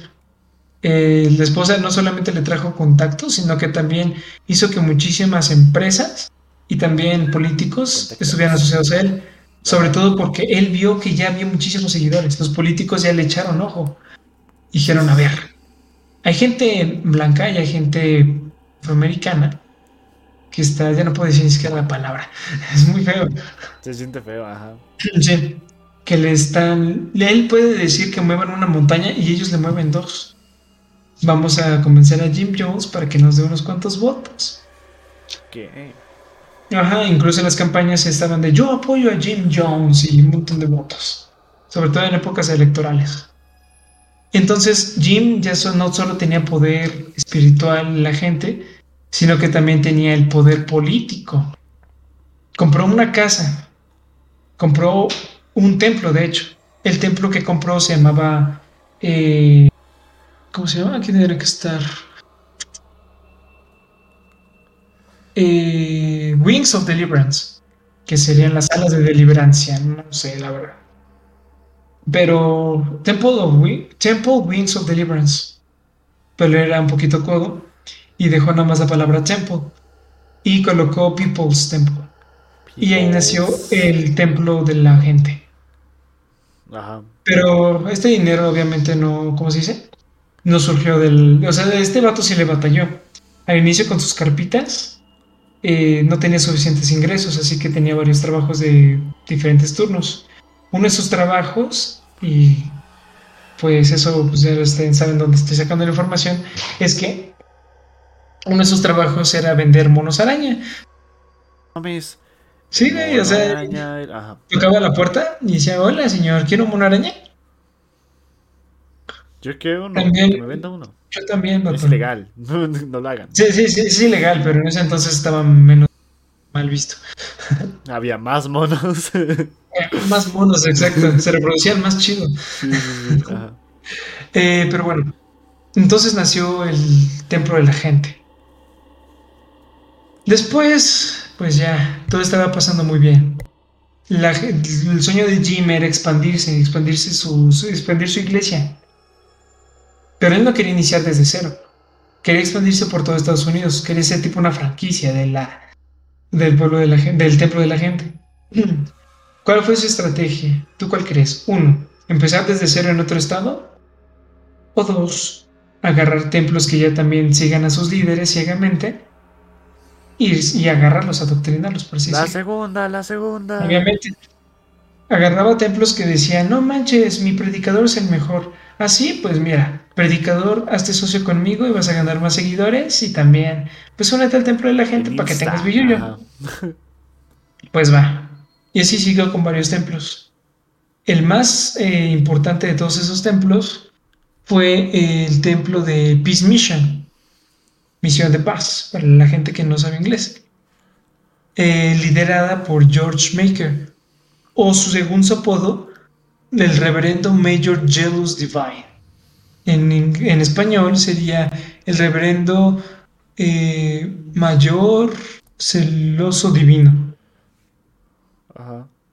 Algo con Dios, es que ves que dice que, los, eh, que Dios es un Dios celoso y todo eso, no sé. sí, sí, sí, sí, ajá. Ujú. Y bueno, él no solamente consiguió más seguidores, Divine era un hijo de su que horror. Era un predicador, pero se dio cuenta Jim que él tenía algo diferente al templo de la gente. Divine tenía reglas y con esas reglas podía manejar a la gente como se le diera la gana. No solamente le gustó que también tuvieran pues eso de no importa si eres de cierto color o de otro, tú puedes venir, sino que las reglas también aplicaban con la parte de tú no puedes ir a otro templo, tú tienes que darme parte de tu dinero, de tu salario. Y creo que lo más importante que le gustó a Jim fue que Divine dijo, la regla aquí es que me tienes que complacer a mí sexualmente. No le dijo eso a Jim, sino a todos sus seguidores. Y la excusa era, yo soy parte del templo, yo soy el templo. Si tú me haces una mamada a mí, yo estoy bien y le haces bien al templo. Y el templo está bien. El templo está bien, exacto. Entonces esa era su excusa para tener muchísimo, un montón de mujeres hermosas. Cada día se se veía. mejor al templo, ¿no? Ujú. Entonces Jim se aprovechó de esto y empezó a utilizarlo, colocar reglas. Gracias a Divine aprendió que también... Ay, güey, no mames, me espanté. ¿Qué? Justin, gracias por el follow, amigo. Un gustazo. ¿Cómo te llamas? ¿De dónde eres? ¿Y cuántos años tienes, amigo? Gracias por seguirnos y seguimos con el tema. Espero que te esté agradando. Divine, pues no solamente le dijo, mira, tienes que agarrar reglas y así puedes moldear mejor a la gente. Fue ningún ese güey. Ajá. Con Divine también aprendió que si a la gente las alejas de sus familias, solo te tienen a ti. También lo más importante es que aprendió la existencia de los villanos, tipo Marvel, DC. Si el templo tenía villanos, entonces la gente iba a tener miedo. ¿Y dónde se iban a resguardar? En el templo. Entonces Jim hizo algo que en su cabeza se le pareció muy buena idea, pero ese güey le funcionó. Llamó a la policía en la noche y dijo, yo estaba sentado en mi sofá tranquilamente y me dispararon. Dice, O sea, hola, me llamo Justin, soy de Costa Rica y tengo 17 años. Pues un gustazo que hayas encontrado el canal, amigo mío. Muchas gracias por tu follow, nos apoyas muchísimo. Gracias. Un saludo hasta Costa Rica, que muy, muy hermoso país, la neta. Al Chile. Este, Y muchísimas que gracias seguirnos. vayas, también si quieres este, escuchar, ya viste. Somos internacionales. Si quieres escuchar nuestros anteriores podcasts, nos encontramos en Spotify, igual que aquí, Atlas en YouTube. Y, y también en Instagram, si tienes, en Facebook. En Facebook casi no hacemos nada porque se nos ha ido el pedo. Pero Exacto. ahí estamos. Exacto, tenemos contenido, ya que dijo YouTube, eh, Twitch, eh, Spotify, también en Amazon Music. En Amazon Apple Music, sí, en todas las plataformas que gustes, ahí estamos. Exacto. Y pues Instagram, mm, vamos a tener Twitter pronto, pero mejor no. Nos van a. Ah, nos van a boxear. Y entonces Jim disparó a su propia pared. Lo que le dijo a la policía, me dispararon, me dispararon a mi casa. Llegó la policía y se dieron cuenta que este güey disparó a su propia casa desde dentro. Y le dijeron al señor, no, no friegue. No. Pero él llegando al templo, lo que dijo fue, le dispararon a mi casa. Y es porque el gobierno de los Estados Unidos, otros templos cercanos, el FBI y la CIA, están en contra de nuestro pueblo. Están en contra de nuestro templo y tenemos que protegernos. Y así logró conseguir que todo el gobierno de Estados Unidos, todo la FBI y la CIA fueran sus enemigos. En su cabeza, ¿no? Y la gente le creyó y pues dijo, no, pues, pues ha de ser este pato muy importante, hay que irnos con él, él nos va a proteger. Además de que empezó a tener, entre comillas, visiones del fin del mundo, que el fin del mundo iba a ser por parte de los rusos y que el templo iba a ser su único lugar de, lugar de salvación. Y es porque en esos entonces estaba la Guerra Fría. Eh, Pero ¿qué más? Eh, pues veamos. Después de cierto tiempo, Aguanta, dice, le dispararon y se queja. Te ganó una falda a la nena. Inserta imagen de Tonks mamadísimo. Eh, a ver, en 1969, él convenció a su propia esposa que necesitaba tener más sexo. Igual con la misma excusa que utilizó Divine. Si tú tienes sexo conmigo, yo voy a estar bien y el templo estará bien. También adoptó a, no solamente tuvo un hijo biológico y también el que adoptó, sino que también adoptó otros cinco niños de diferentes eh, países y razas. Un asiático, uno blanquito, uno mexicano, me imagino, uno, eh, ya sabes, tipo, ¿cómo se llama? Eh, Angelina Jolie. Ajá. Eh, y pues bueno, con eso es solo un dato curioso, porque los hijos también van a ser importantes en el futuro. Él le dijo a su esposa, pues ten- te- tengo que tener sexo, si no, pues todas estas energías acumuladas me van a hacer mal y también al templo. La mamá por haber tenido, bueno, su esposa por haber tenido un hijo biológico, tuvo problemas de espalda, no podía moverse muy bien. Entonces le dijo, ¿sabes qué? Tienes razón, por el bien del pueblo puedes tener un amante. Sí, digo no. Y se consiguió, adivina quién, a la esposa de Divine. Es que, es que, es que, sí, sí, sí, sí. Ah, por cierto, un dato curioso.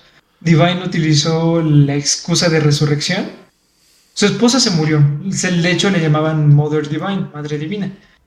En su templo, este güey le dijo, mi esposa murió y estoy muy triste por ello, pero feliz, porque resucitó en esta morra de 17 años. Eh, dame dos. Ajá. Y pues ya, al final se casó con la morra de 17 años. Y esta morra de 17 años es la amante de Jim. Vaya. Exacto. Pero claro, él no, no sabía. Entonces, después de esto, eh, en 1965 llegó el momento que Jim estaba esperando. Ya que había tenido una relación con el. con The. ¿Cómo se llamaba? Con Peace Mission, el templo de Peace Mission y el People's Temple, muere Divine. Entonces él dice: Divine me dijo que eh, todo, el- todo su templo pasará al mío. Y era un templo muy, muy grande. Y también los seguidores le seguían. Así que cuando murió este predicador, se fueron con Jim. Jim también dijo, y le aplicó la bromita a esta esposa, esta mujer eh, tiene que casarse conmigo, porque yo soy la resurrección de Divine. Obvio. No funciona así, pero, pues- Ibai, Exacto, el gigante noble. Divine. El gordito de Clash of Clans. ¡Ah! Y Ah. pues la- esta morra le dijo, no manches, no, ni madre. Pero lo que hizo fue matar su templo. Porque ya muchísimos seguidores pues dijeron, no, ¿cómo te atreves a decirle que no a la resurrección de nuestro predicador Divine? Eres una desgraciada y todo eso. Y ya al final se quedó sin seguidores. Y Peace de Peace Mission se volvió parte de People's Temple, el templo del pueblo. Así que al final ella tenía el poder. Y empezó después a volverse muchísimo más turbio. Él empezó a tener muchísimas más amantes. Eh, que, y tipo abusó muchísimas veces de la gente, de menores y también de pues, personas de su edad, pero abusó muchísimo. Estamos hablando de, la iglesia normal, ¿no? No, no, no, esta no es una iglesia normal. o sea, el predicador es un comunista. Lo entendiste, güey, ajá. Güey, qué, qué pendejo. No, católico, católico, aprende la diferencia.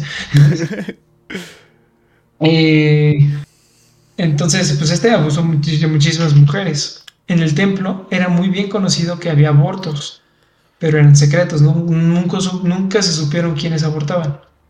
¿Por qué?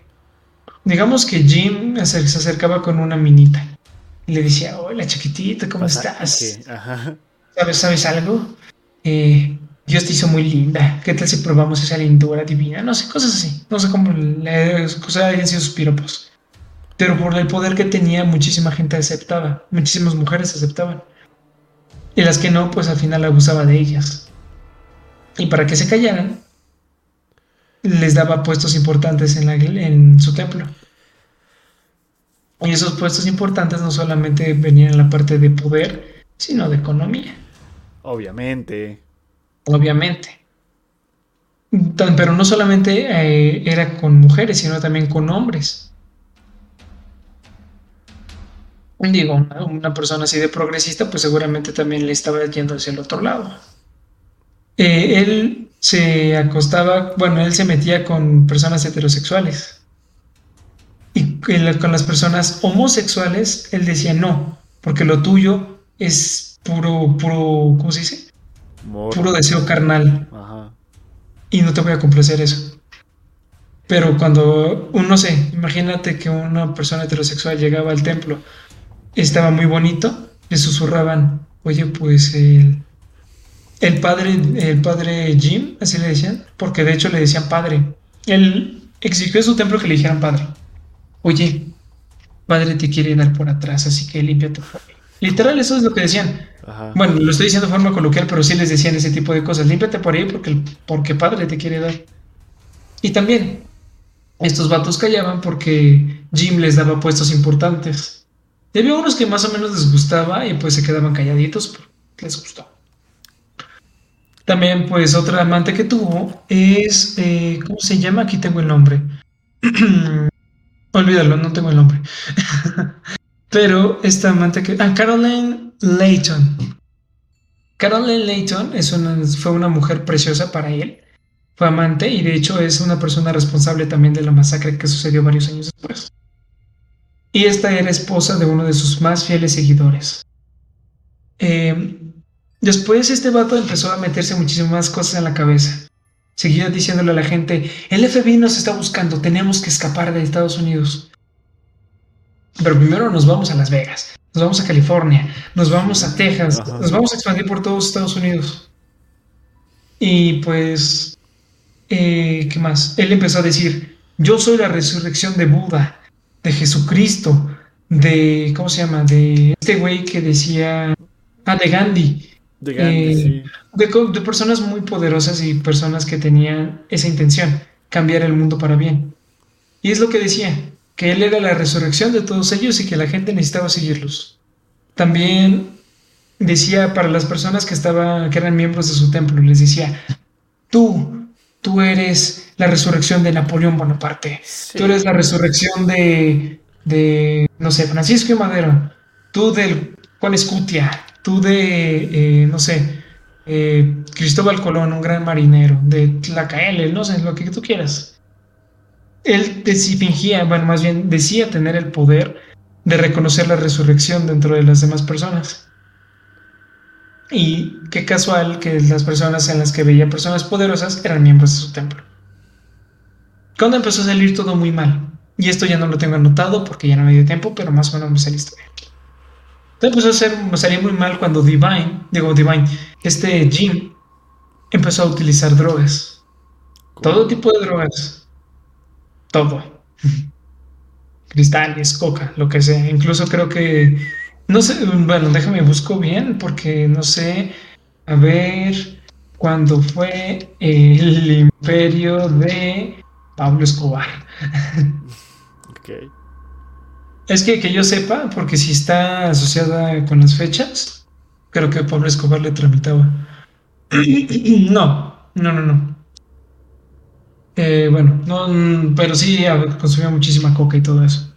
Entonces él cada vez consumía más drogas y era muchísimo más paranoico. ¿Qué es lo que hizo? Él realmente ya se estaba creyendo su propia mentira. Incluso de algo que aprendió de Divine, de su mentor, fue que necesitabas verte poderoso para que los demás te vean poderoso.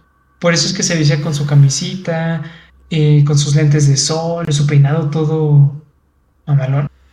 Ajá. Y además también lo- los utilizaba para que no se vieran los ojos todos drogados. Él empezó a creer su propia mentira y entre más abusaba de las drogas estaba más paranoico. Había mucha gente que decía, oye, ya te estás saliendo del, de lo que estábamos buscando, el, el cambio en el mundo, algo bueno. Me voy a salir de este templo, ya no puedo soportar más. Ajá. Mandaba a sus hombres a golpear hasta la muerte a veces, y si no solamente un golpe para espantarlos y que se regresara al templo. Pero hubo muchísimas denuncias de parte de esos ex, eh, ¿cómo se dice? Ex miembros, no, ex miembros, no, eh, ex creyentes. Entonces, ¿qué es lo que pensó este Jim? Tengo una idea. Voy a alejar a toda esta gente, a todos mis seguidores, y nos vamos a ir al paraíso. ¿Cómo? Y el paraíso es el lugar donde te digo que es en Sudamérica, que fue en, para ser más preciso para la gente que no conoce, es en el noroeste de la América del Sur, en un lugar de Guayana, Guyana. Él tenía acceso a esa parte porque tenía dinero, tenía presupuesto y tenía contactos. Se fue a la parte del sur y dijo, ¿saben qué? Aquí voy a construir Jonestown, el paraíso. Ajá. Y el lugar es un asco. O sea, el lugar ni siquiera tiene suelo fértil. El lugar está en medio de una selva que tiene una flora y una fauna muy, muy peligrosa. Y es un lugar tercermundista, tú dime. Bueno. Exacto. Entonces, como empezaron a quejarse muchísima gente y a mandar denuncias, el FBI empezó a, realmente, esta vez sí empezó a indagar un poquito más de él. Y él lo supo.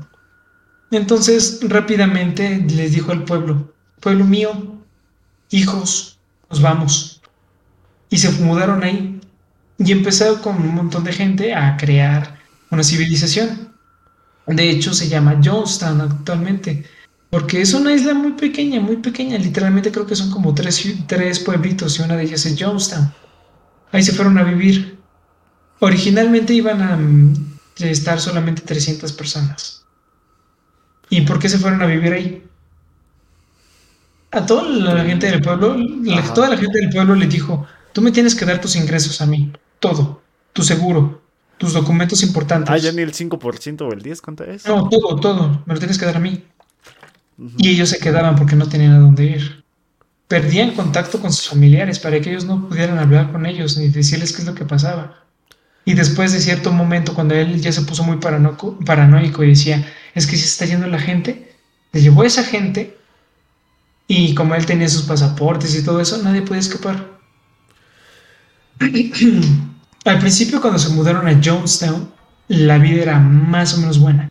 Tuvieron complicaciones, pero lograron colocar una civilización. Ajá. El problema fue que muchísima gente vino. Lo que originalmente iban a ser para 300 personas, más de 1000 personas entraron ahí. Al principio estaban cosechando muchísimas cosas, arroz, papa, vegetales, había pollo frito, pollo asado, una granja y todo eso. Pero con muchísima gente vino, porque el mismo Jones mandó a hacer cartas y videos de miren, este es el primer banano que creció en nuestra isla. Muy, muy rica fruta. Es una fruta que la mandaron a comprar, literal, ahí estaba la pinche etiquetita. De que te pones en la frente, ajá. y ves a Jones con sus, con sus lentes. Sí, miren, esto crece. esto crece aquí. y así, o sea, un montón de tonterías, pero la gente se lo creía. Y la gente vino en masa. Porque decían, ¿sabe? ¿por qué estoy en América? ¿Por qué estoy en el templo del pueblo en América si puedo pasarme al campus tercermundista? Al campus Toluca. De ahí la vida es buena, es lo que dice Jones. La vida es buena aquí. Pueden venir, disfrutar. Este es el paraíso, este es Jonestown. Vénganse. Y un montón de gente fue y las cosas se complicaron.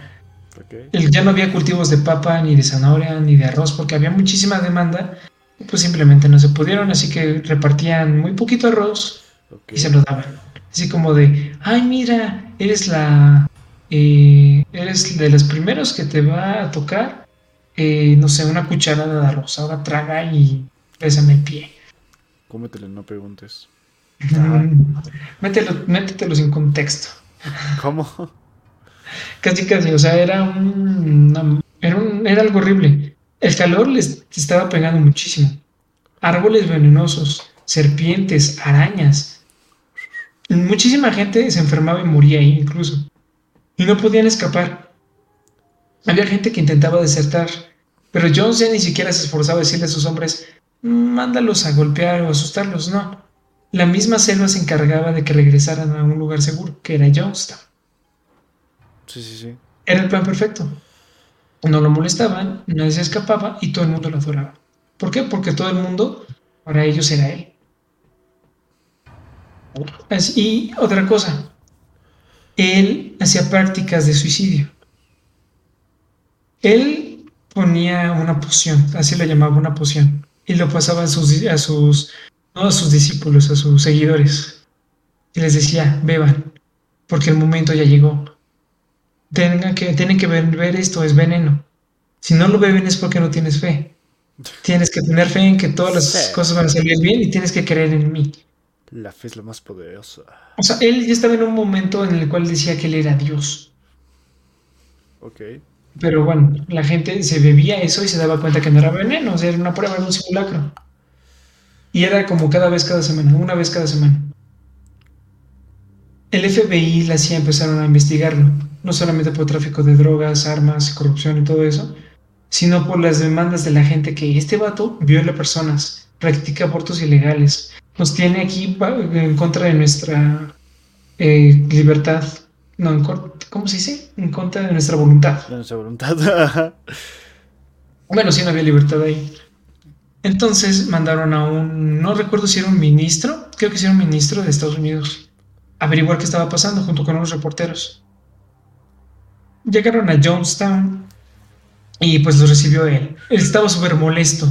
A él no le gustan los políticos, eh, ¿cómo se dice? Eh, eh, capitalistas ni nada de eso. Él era socialista y comunista.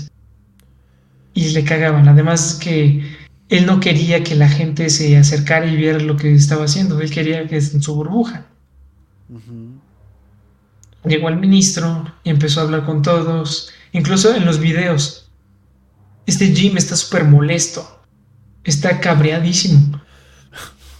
Sí, sí, está súper molesto porque español. él... Ajá. es- o sea, tío, es que él está súper... eh, está cabreadísimo, que le digas a los cojones. Me tienes hasta los cojones. Ajá. Me tienes hasta la ñonga. Ok. Eh, él incluso se ve muy, muy enojado. Pero y el ministro está ya en los videos. Muchísimas gracias por invitarme a Jonestown. Quiero disfrutarlo como ustedes lo disfrutan. Y todo el pueblo así de, sí, sí, viva Jim, viva Dios, y él es Dios, y cosas así. Sí. Entonces, cuando un reporte, el camarógrafo, mientras está grabando, se le acerca un niño. No, no creo un niño, creo que era un adolescente que estaba ahí. Le da un papelito y le dice, por favor, sácanos de aquí. Entonces, el ministro se reúne con Jim y le dice, Jim, mira, carnal, hay gente que no quiere estar aquí. Aquí hay un papel que lo prueba. Así que yo me voy a llevar a la gente que no quiere estar aquí. Ajá. Y él súper enojado, sí, sí, como quieras, no hay problema. Ajá. Yo, yo, yo nunca les he negado la libertad. Pero así viene enojado. Entonces el ministro dice, ¿quién se quiere ir conmigo? Y eh, pues 16 personas, solamente se van de más de 1900 y tantas personas, solo 16, se van con él, con el ministro.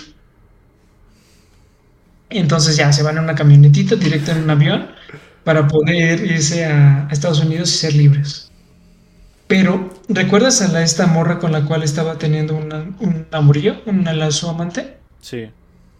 ¿Recuerdas que te dije que es esposa de uno de sus más fieles seguidores? Sí. Pues mira, este, este seguidor es tan fiel que Jones le consiguió otra morra.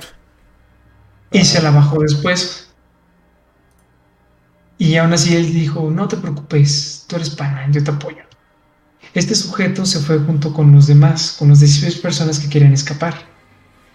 Y una de las personas que quería escapar le dijo al reportero, oye, este es uno de los seguidores más fieles de Jones. Él no debería de estar aquí. Algo malo va a suceder. Entonces, cuando están a punto de llegar al avión, él grita, el seguidor de Jim, saca un arma junto con un montón de personas alrededor, sus hombres, y empiezan a disparar. No mames. Mataron al ministro de Estados Unidos. No, el ministro. Ajá. Le mandaron, le mandaron la señal a Jim. Está muerto. Y él dice estas palabras. Dice, eh, ¿cómo se dice? Acabemos con esto ya. Acabemos con esta agonía. Justamente no, en 18 de noviembre de 1978, Jim reunió a toda la gente como lo suele hacer cada semana. Consiguió un poquito de, ¿cómo se dice? Saborizante de uva. No recuerdo qué se llama, es muy barato, muy, muy barato. Ajá. Eh, creo que vale 5 centavos la bolsa. Y una bolsa te alcanza para dos jarras. Y metió no solamente ahí el jugo de uva, sino cianuro. Y lo repartió en todos sus, en todos sus seguidores. Y les dijo, esto es la poción, el fin ha llegado. Ustedes van a morir. Yo voy a morir, pero la muerte no es el fin. La muerte es el camino. Nosotros no estamos cometiendo suicidio, estamos cometiendo un acto revolucionario. Vamos a mostrarle que nosotros, como socialistas y comunistas, logramos algo más que estos, eh, pues, capitalistas no lograron hacer, que es la unión del pueblo. Así que van a beber. Los niños no necesitan por qué sufrir, ellos van a vivir, ellos van a tomar primero el elixir. Y no es muerte, es, eh, no sé, es una empezó a decir muchas tonterías. Y la gente se empezó a, empezó a aplaudirle. Empezó a decir, sí, viva Jim, viva nuestra esposa. Había una morra que decía, oye, pero esto es, ¿por qué estamos haciendo esto? Cállate y bebe, casi, casi. La esta amante y esposa de Jim empezaron a, ¿cómo se dice?, a repartir los vasitos. Eh, estaban en las mesas de, a ver, fórmense una fila, tomen su vasito uno por uno, dos de tres, dos de tres, cosas así, cinco a diez, cinco a diez. Y lo que dijeron fue, primero tienen que tomar la poción los niños, bebés, pequeños, niños como pequeños niños como de, ¿qué te cuesta? cuatro o cinco años, y niños de 10 a 12 años, bebieron el elixir, la poción, el cianuro. De la juventud.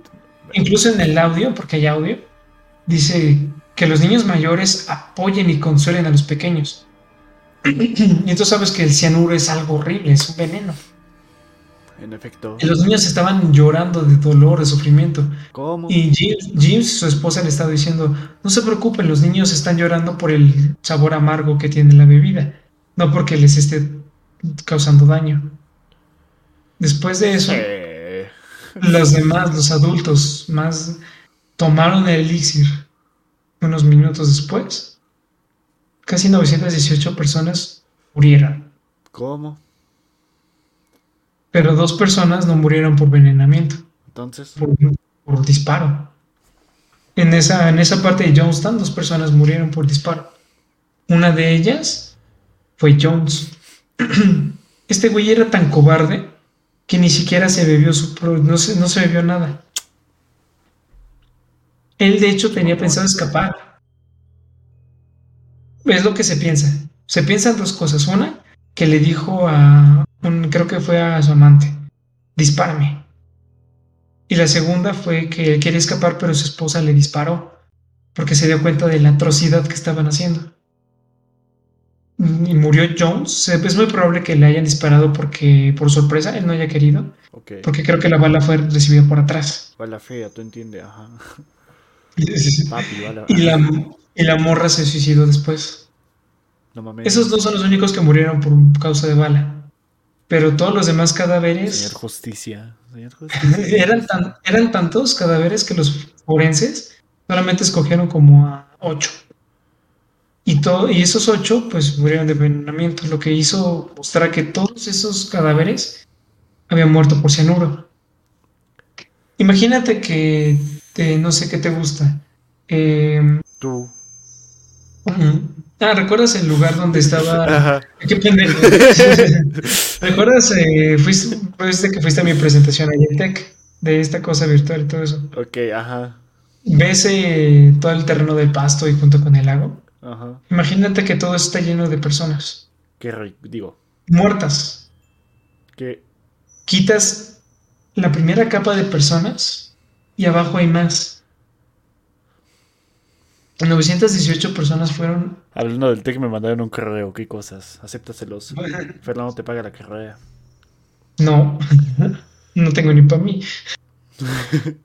Ya Y veo, no exacto. Y pues al final, pues se le considera el mayor suicidio del mundo. El que el de la historia, el mayor suicidio de la historia. Más de mil personas. Y contestando a las preguntas que te dije, ¿cómo sucedió? Ya te dije cómo. ¿Se pudo haber prevenido? Sí. Jones, desde que entró con este eh, Divine, se vieron, las señales, incluso desde que estaba con su carpa de milagros fingidos y todo eso.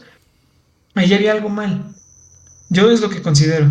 Ninguna persona que predique bien una palabra religiosa que es algo bueno, pues te va vender ese tipo de cosas. No. Sobre todo, si una persona te pide tus documentos, te pide dinero, más de lo que ganas, es todo lo que ganas, y te dice que él es Dios, güey, estás en un culto.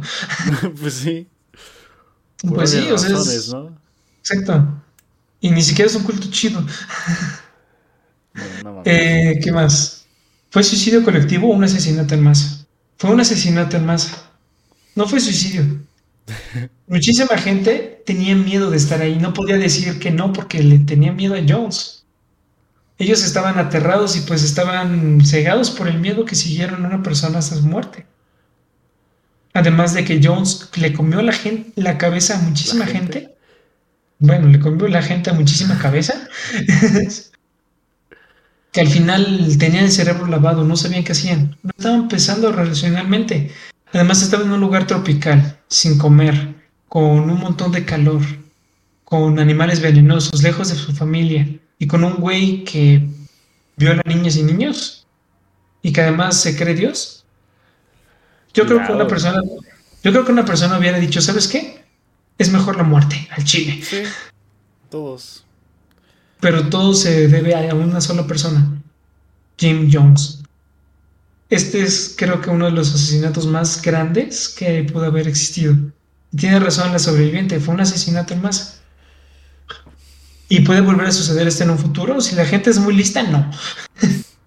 si vas a entrar a un culto, ve que el culto tenga buena ética y buena moral, sobre todo que lo que su mensaje quiera dar, pues realmente es eso.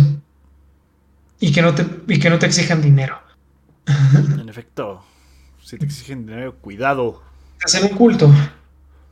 Es más, las escuelas son un culto porque te exigen dinero. ¿Y qué más? ¿Qué más podríamos decir de esto? ¿Opiniones, Arturito, acerca de esta atrocidad? Ah, y lo más importante, güey. Este vato sí estaba ayudando gente. Como al inicio te dije, sí, o sea, sí puso una cocina comunitaria. Su propia casa, su propia mansión la puso como asilo de ancianos. Ayudó a muchísima gente a que se incluyera a la sociedad sin importar su color de piel, su orientación sexual, nada. Y al final tiró eso todo por la borda por poder. ¿Qué- ¿Cómo es la gente? ¿Cómo es la gente, amigo? ¿Qué te digo?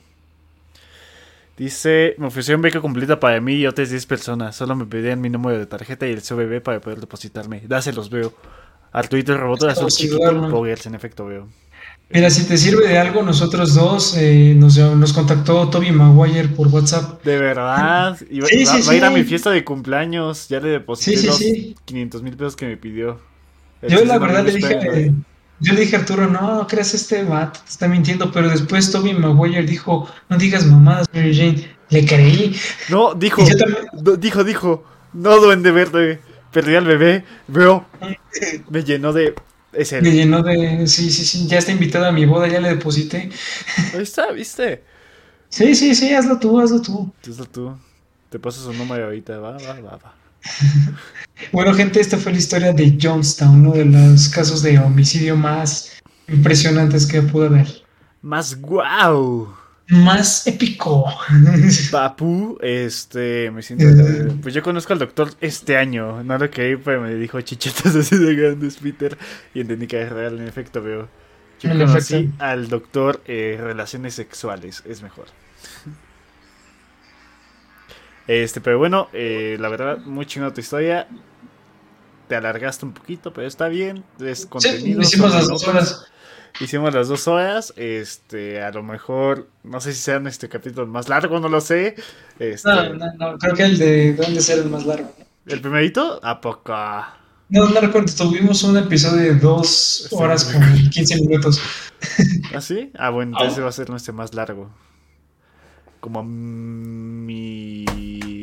Mis ganas de vivir. Como mis ganas de vivir. en efecto. Entonces... Este, pues bueno, dejen doy unos últimos datos curiosos porque yo no estaba esperando así como de, ok, aquí ahora los doy. Ay, perdón, güey. No pues es que me dijiste que no. Bien, No, sí, te dije, tengo unos. Ah, unos, unos, no muchos. este, pero bueno, empecemos con este datillo que nos dice nada más y nada menos así. Está larguillo. En, 1900, en 1874, antes de que Jack el Destripador hiciera de las suyas, existía en Londres un asesino más siniestro, con la diferencia de que esta era una persona rica de la aristocracia londinense. El siguiente personaje se llamaba George Mark y era de la Casa del Parlamento de Londres, una figura que aparentaba ser un tipo fino, noble y experimentado, algo así como el güey del Tinder que aparece actualmente. Simón, Simón. Ándale, ese güey. Este, se dice que entre 1864 y 1855 decapitó 521 personas. Lo interesante es que este asesino nunca pasó ni un minuto en la cárcel. En el año 2008, un historiador londinense encontró una de las casas de los museos. Este. Eh, es que como está chiquito no alcanza a leer. Ah, de los museos de la ciudad, uno de los espectáculos más aterradores de la historia de asesinos del mundo. En aquel sótano estaban las 521 cabezas de humanos conservadas en una especie de vasija. Como en las películas de terror que las tienen ahí como guardaditas, güey, ¿cachas? Como en American Horror Story. Ándale, justito, como que tiene ahí partes y Bueno, cada una tenía una descripción con el nombre de la persona y una fecha con el sello oficial que decía propiedad de George Mark. El historiador y las autoridades de ese país quedaron atónitos y espantados frente a aquella crueldad. Eh, desde la ciudad de Bristol llegó un hombre llamado John Paul, que durante años llevaba buscando el rastro histórico de este asesino burgués que algunos decían que era simplemente una leyenda. John, años antes, había descubierto el diario de George Mark. John descubrió el diario de George, de George para que no se me confundan, casi la cago. John y John. John y George, ¿ok? Pero aunque habían relatos y datos, nunca había descubierto dónde se guardaba la colección de cabezas de este asesino rico del siglo XIX. Riquillo mi compa. El trabajo de, investigación demoró cerca de, tres meses. Cuando estuvo todo preparado, el historiador y John presentaron un informe que decía, en 1874 George Mike se integró a una secta satánica llamada Millennium, fundada hace 10 años en Estados Unidos. No manches, como el periódico. Sí, justito veo. ¿Cómo sabes? Oh, no, oh, no, eso explica la desaparición de periodistas. Sí, sí, oh, sí, no, sí, también en México. Cuidado. Este.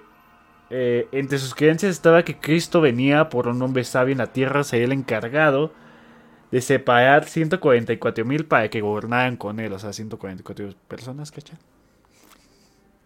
Este, el hombre sabio tomaría y conservaría sus cabezas hasta que llegara a Cristo y diera un nuevo cuerpo para que estuviesen en su reinado, puros de corazón y alma, supuestamente. Qué raros satánicos, ¿no? Sí, ya sé. satánicos sobre todo. Sí, sí, claro. Por desgracia, George Mark murió en 1855 por la epidemia conocida por la peste con tan solo 36 años. ¿Imagina usted que este asesino hubiera vivido 30 años más? Estaría cagado, hubiese hecho un desmadreote más, güey. Hubiera hecho, hubiera hecho el doble de cabezas. Yo creo que sí, güey, sin pedos, ¿no? Sí, este, bueno, su forma de matar era insólita. Cada domingo iba a misa. Iba a misa. Al salir escogía a alguien y decía, Dios te quiere bendecir. Le, invitaba a beber, a beber, algo y pues por supuesto las personas que le conocía le seguían los pasos y los que no, por su vestimenta de la realeza, pues también y la aceptaban. Es como cuando invitas a salir a una morra y se acerca un güey en un Lamborghini y le dice, ¿qué pedo? ¿Sales? Se ve con el güey en Lamborghini. Sí, sí, sí, sí, Con una camioneta de esas enormes, Peter. Sí, sí, una pinche Raptor con 20 ruedas, güey. Una bicicleta de 8 cilindros 4x4. Ándale. este. Bueno. Luego con diversos motivos los conducía al sótano, donde luego de poner inconsciente les colocaba una guillotina y les cortaba su cabeza. Cada domingo, durante 5 años. Y lo interesante es que aunque en la corte y otros escenarios hablaba de las desapariciones, nadie nunca sospechó de este güey. E incluso se cuenta que dos o tres fueron ajusticiados, juzgados por las desapariciones. O sea, básicamente mandaron a otra gente que ni haya con ellos. El informe de los investigadores concluyó hasta el día de hoy que se desconoce a dónde fueron a parar los cuerpos sin cabezas de 521 personas. Este, y aquí tengo unas imágenes, que esta es la calavera tallada tibetiana de 350 años de antigüedad. Ah, no manches, o sea, esa calavera la talló este vato. No, eso ya es otra cosa. O sea, ya, ya acabamos lo del vato, el vato se. Ok, ok, ya sí de como. pendejos. O sea, o sea, sí es como de órale, sí, sí hizo cosas atroces, pero qué buen arte. Qué buen arte rifado, pues esa es, es una calavera, ¿no? y también acá tenemos. Otzi, el descubrimiento del hombre de hielo en los Alpes italianos en 1991. Fue en el año 1991 cuando los excursionistas hallaron en las montañas alpinas de Otzal los restos de un individuo. Se trataba de un cuerpo de hace más de 5.000 años. Este, ese no lo puse. El trono de la muerte. Ese es el que les voy a poner acá ladito. Dice, si bien muchos de los estados de América siguen aplicando la pena de muerte, en el pasado, el método común de pena capital era la electrocución. Pues creo que todavía. Sí, no, no, en algunos países ya no. Que yo sepa, en Estados Unidos ahora solamente es la inyección letal. A huevo. No hace falta decir que estas máquinas tienen algunos espíritus persistentes y Ted Lucher, un ingeniero, vio esta de primera mano. Cuando se contrató a Lucher para arreglar el dispositivo de muerte que pertenecía al estado de Tennessee, tomó una fotografía de la silla y se puede ver cómo reposa brazos una mano fantasma, así como la cara de un prisionero muerto en agonía en la carrera del cuero. Ya está dinámico y todo, ¿eh? Sí, sí, sí. Hace de toda esa madre. Sí, sí, sí. Tiene portavasos en forma de mano. Este árbol fue partido por un rayo hace más de 7 años y sigue con vida. La naturaleza es increíble. En Michoacán. está precioso, ¿eh? En Michoacán. De donde vengo yo, veo. No es cierto. Ah, sí. ¿Dónde viene el narco qué? En efecto. Dice, un estudio llevado a cabo de la Universidad de Oxford reveló que los ateos y las personas altamente religiosas son las que menos le temen a la muerte. Nada que ver con la foto que les puse, pero bueno. ¿Los qué? Los ateos. No manches, los ateos son los que más le tienen miedo a la muerte. Y las personas altamente religiosas. Mira, las personas que son altamente religiosas, estoy muy seguro que ellos no le tienen miedo a la muerte. Pero los ateos son los que más le tienen miedo a la muerte. Mira, pones encima un. ¿Cómo se dice? Pones encima una pistola Después le dices, ah, era bait, te vas. Y ellos los, vas a ver en un rato así de, no manches, ahora aprecio más la vida. Bueno, la foto de la izquierda se tomó en 1941 cuando el soldado soviético Eugen Stapovich Kovietov partía para ir a la guerra. La de la derecha es de 1945, después del final de la misma. Solo son cuatro años de diferencia. Puede verse en su rostro el efecto lacerante del sufrimiento por los horrores de la guerra.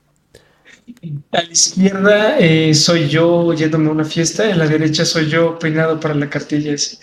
Ah, justamente dice Nico, no mames, cuando me prendí para la foto de la cartilla. Apenas, apenas se me activaron los comentarios, ¿qué onda? No sé. O sea, ¿quién, ¿quién le pone nombre a lo que asesinan? ¿Quién le pone nombre? Pues quién sabe, así así es la gente. Son psicópata. Sí. Eh, A ver, ¿Qué aguanta, más? ¿Tienes otro dato? Sí, sí, ya el último. El fantasma de Johnson.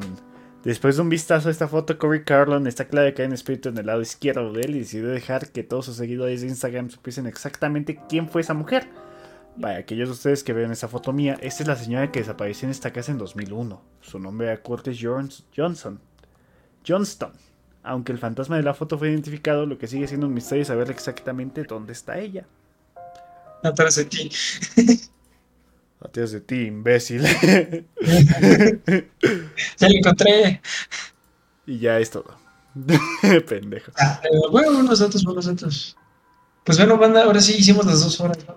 Sí, sí te extendiste, te la mamaste. Sí, güey, pues es que. Pues es que sí, sí tuve que investigarlo un poquito, ¿eh? Que pinche Jones. De hecho, iba a extenderme muchísimo más. Sí, yo sí me di cuenta, güey. Sí, sí, sí, Bendito pero pues- me escuchó.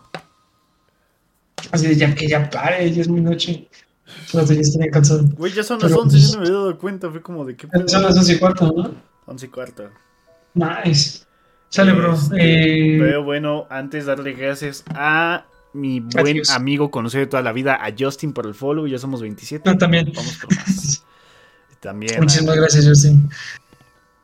Eh, pues bueno, banda, muchísimas gracias por estar con nosotros. Eh, esperamos, eh, bueno, mañana vamos a hacer esta actividad interesante donde este vato se va a miar del miedo. Dios a quiere. cagar, güey, podemos morir. Mm, yo no, tú Me probablemente estoy panicando en esto y allá. te falta fe. Pero pues sí, banda, esperemos si todo salga bien mañana. Igual vamos a venirnos con muchísimo cuidado, explorar con muchísimo cuidado. Eh, si. Ah, no sabes qué vamos a hacer, Nico. Mira, eh, encontramos, nos recomendaron una casa que supuestamente había eh, ritos, no se sabe si satánicos o vudú. La casa está abandonada, está destruida. Y el reloj marca las 2 a.m. Así que, por si no lo sabes, las 2 de la mañana Vamos a ir a la hora de las 12? brujas. No, las- Ah. o sea, a ir a las 12, pero pues no, no manches, no nos vamos a quedar a las 2. pero de todas formas, es- nos, Ah, eh, sí, sé que estamos en México, pero... eh, ah, sí, no vayan a llamar a la poli y los vecinos. Pues no, porque mira, mm, sí nos dijeron que es, es un fraccionamiento, o sea, no es una casa abandonada, abandonada. Si nos pasa algo mínimo, sabrán que ahí estaban nuestros cuerpos. pero no, no, no. Eh, no, no vamos a hacer no vamos a hacer tanto ruido porque los vecinos pueden llamar a la policía y nos podemos meter en un problemón. Además de que esa casa creo que ya la compró el banco. Así que nos estamos metiendo, no de forma ilegal, pero de forma... eh, no tan legal. eh, cancela esto, cancélalo. Apágalo todo. no, no es de forma ilegal, no es de forma ilegal, es exploración urbana. Eh, pues sí, no, porque la propiedad es del banco. Y lo vamos a transmitir en dos canales, en el mío y en el de Fer. Bueno, en el Ujú. de Headless, para que cualquier pedo que le pasa a uno este lote, ¿saben? De todas formas, eh, con- conocer- yo conozco bien parte de la zona. Él, pues, es muy bueno manejando, incluso asustado, así que eh, no es ilegal, solo es exploración urbana. Ya- exacto. Sí, pues sí, Gracias o sea, por es- apoyarme. Es para una tarea, ¿te parece bien? Exacto, es, es técnicamente podemos decirlo como es un proyecto universitario. Eh, sí, lleven linterna, pues aquí está la del celular. Mira, está. No, hay ¿No? que llevar bote, güey, porque esta pinche. Sí, sí, que mamada- llevarnos una. no, sí, no, no, pues, en una de estas se nos acaba la piel. Sí, pendejo. Se nos No, no, apaga. no, pues, No, güey, ya, ya, ya me estoy imaginando lo peor, güey. No, tú tranquilo, ya de regreso. Y pues eso va a ser la exploración de mañana. Eh, Y pues va a ser en vivo. Y si no se puede en vivo por la señal o una cosa así, de todas formas vamos a grabarlo. Eh, y pues nos lo vamos a pasar bien. La verdad, la verdad. Así que muchísimas gracias gente por estar con nosotros. Nos esperamos mañana en nuestra primera transmisión de exploración urbana. Y recuerden gente que si ustedes tienen algún lugar del que nos recomienden, historias, anécdotas, o simplemente quieren recomendarnos algo, explicarnos algo, o comentar algún, darnos una crítica reconstructiva a nuestro canal o alguna recomendación, son bienvenidos. Todas las sugerencias al chat. Estamos de transmisión, intentaremos todos los martes y miércoles, bueno, martes o miércoles de todas las semanas. Eh, ya tendremos nuevo estudio. ¿Qué más? Eh, estamos en todas las plataformas de, podcast.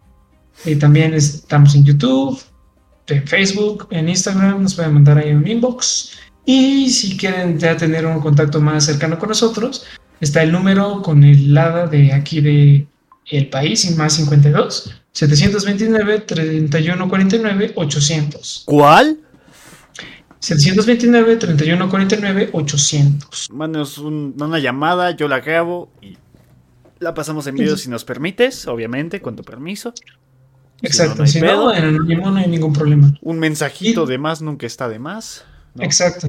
Y si también quieren escribirnos algo un poquito más profesional, ya que son un poquito más formales. O a lo mejor algo que sepan de un tema que hayamos dicho mal, pues para saber. Exacto, si nos quieren corregir, también es. si nos quieren mandar un tema, una historia, así muy, muy formal, como tipo carta, está nuestro correo atlasescucha.gmail.com. Eh, ¿Cuál esperamos usar otra vez pronto? no, sí lo usamos, sí lo usamos, pero pues es que no llega. Ahora sí, muchísimas gracias, gente. Eh, los esperamos en la siguiente transmisión. Y si tienen también algún. este fin de semana voy a subir dos temas. Ustedes, si quieren, elijan. Y pues ahí los vemos en la siguiente transmisión. En nuestro Instagram, Necroatlas. Ahí va a estar la historia hecha por este güey. Así que muchísimas gracias por estar con nosotros. Bonita noche. Les hablamos desde el otro lado de la pantalla en la siguiente semana. Cuídate mucho, amigo Fer. Cuídate, hermano. Sueña con casas embrujadas. tu madre. Si me muero, te, te, van a demandar, güey. A tu papá. No, está bien, ya estarás muerto. te van a demandar. Sale, no, Bye. Pues. Bueno, mi gente, ya me puse a retirar, ya tengo un chingo de sueño y tengo que ir al baño. Así que cuídense un chingo, la voy a cerrar aquí. Los queda a todos mucho, gracias por haber estado aquí. A May, a Nico y a Justin. Muchas gracias, gente. Nos estamos viendo mañana. Mañana va a estar este capítulo también en Spotify. Para los que no sepan, ya mañana va a ser el 18. Y pues ya lo van a poder escuchar desde la mañana. Les mando un saludo, gracias a todos los que nos, han estado escuchando desde Spotify. Yo fui Arthur de 1976. Ese güey fue Janfer42. Y bueno, chao.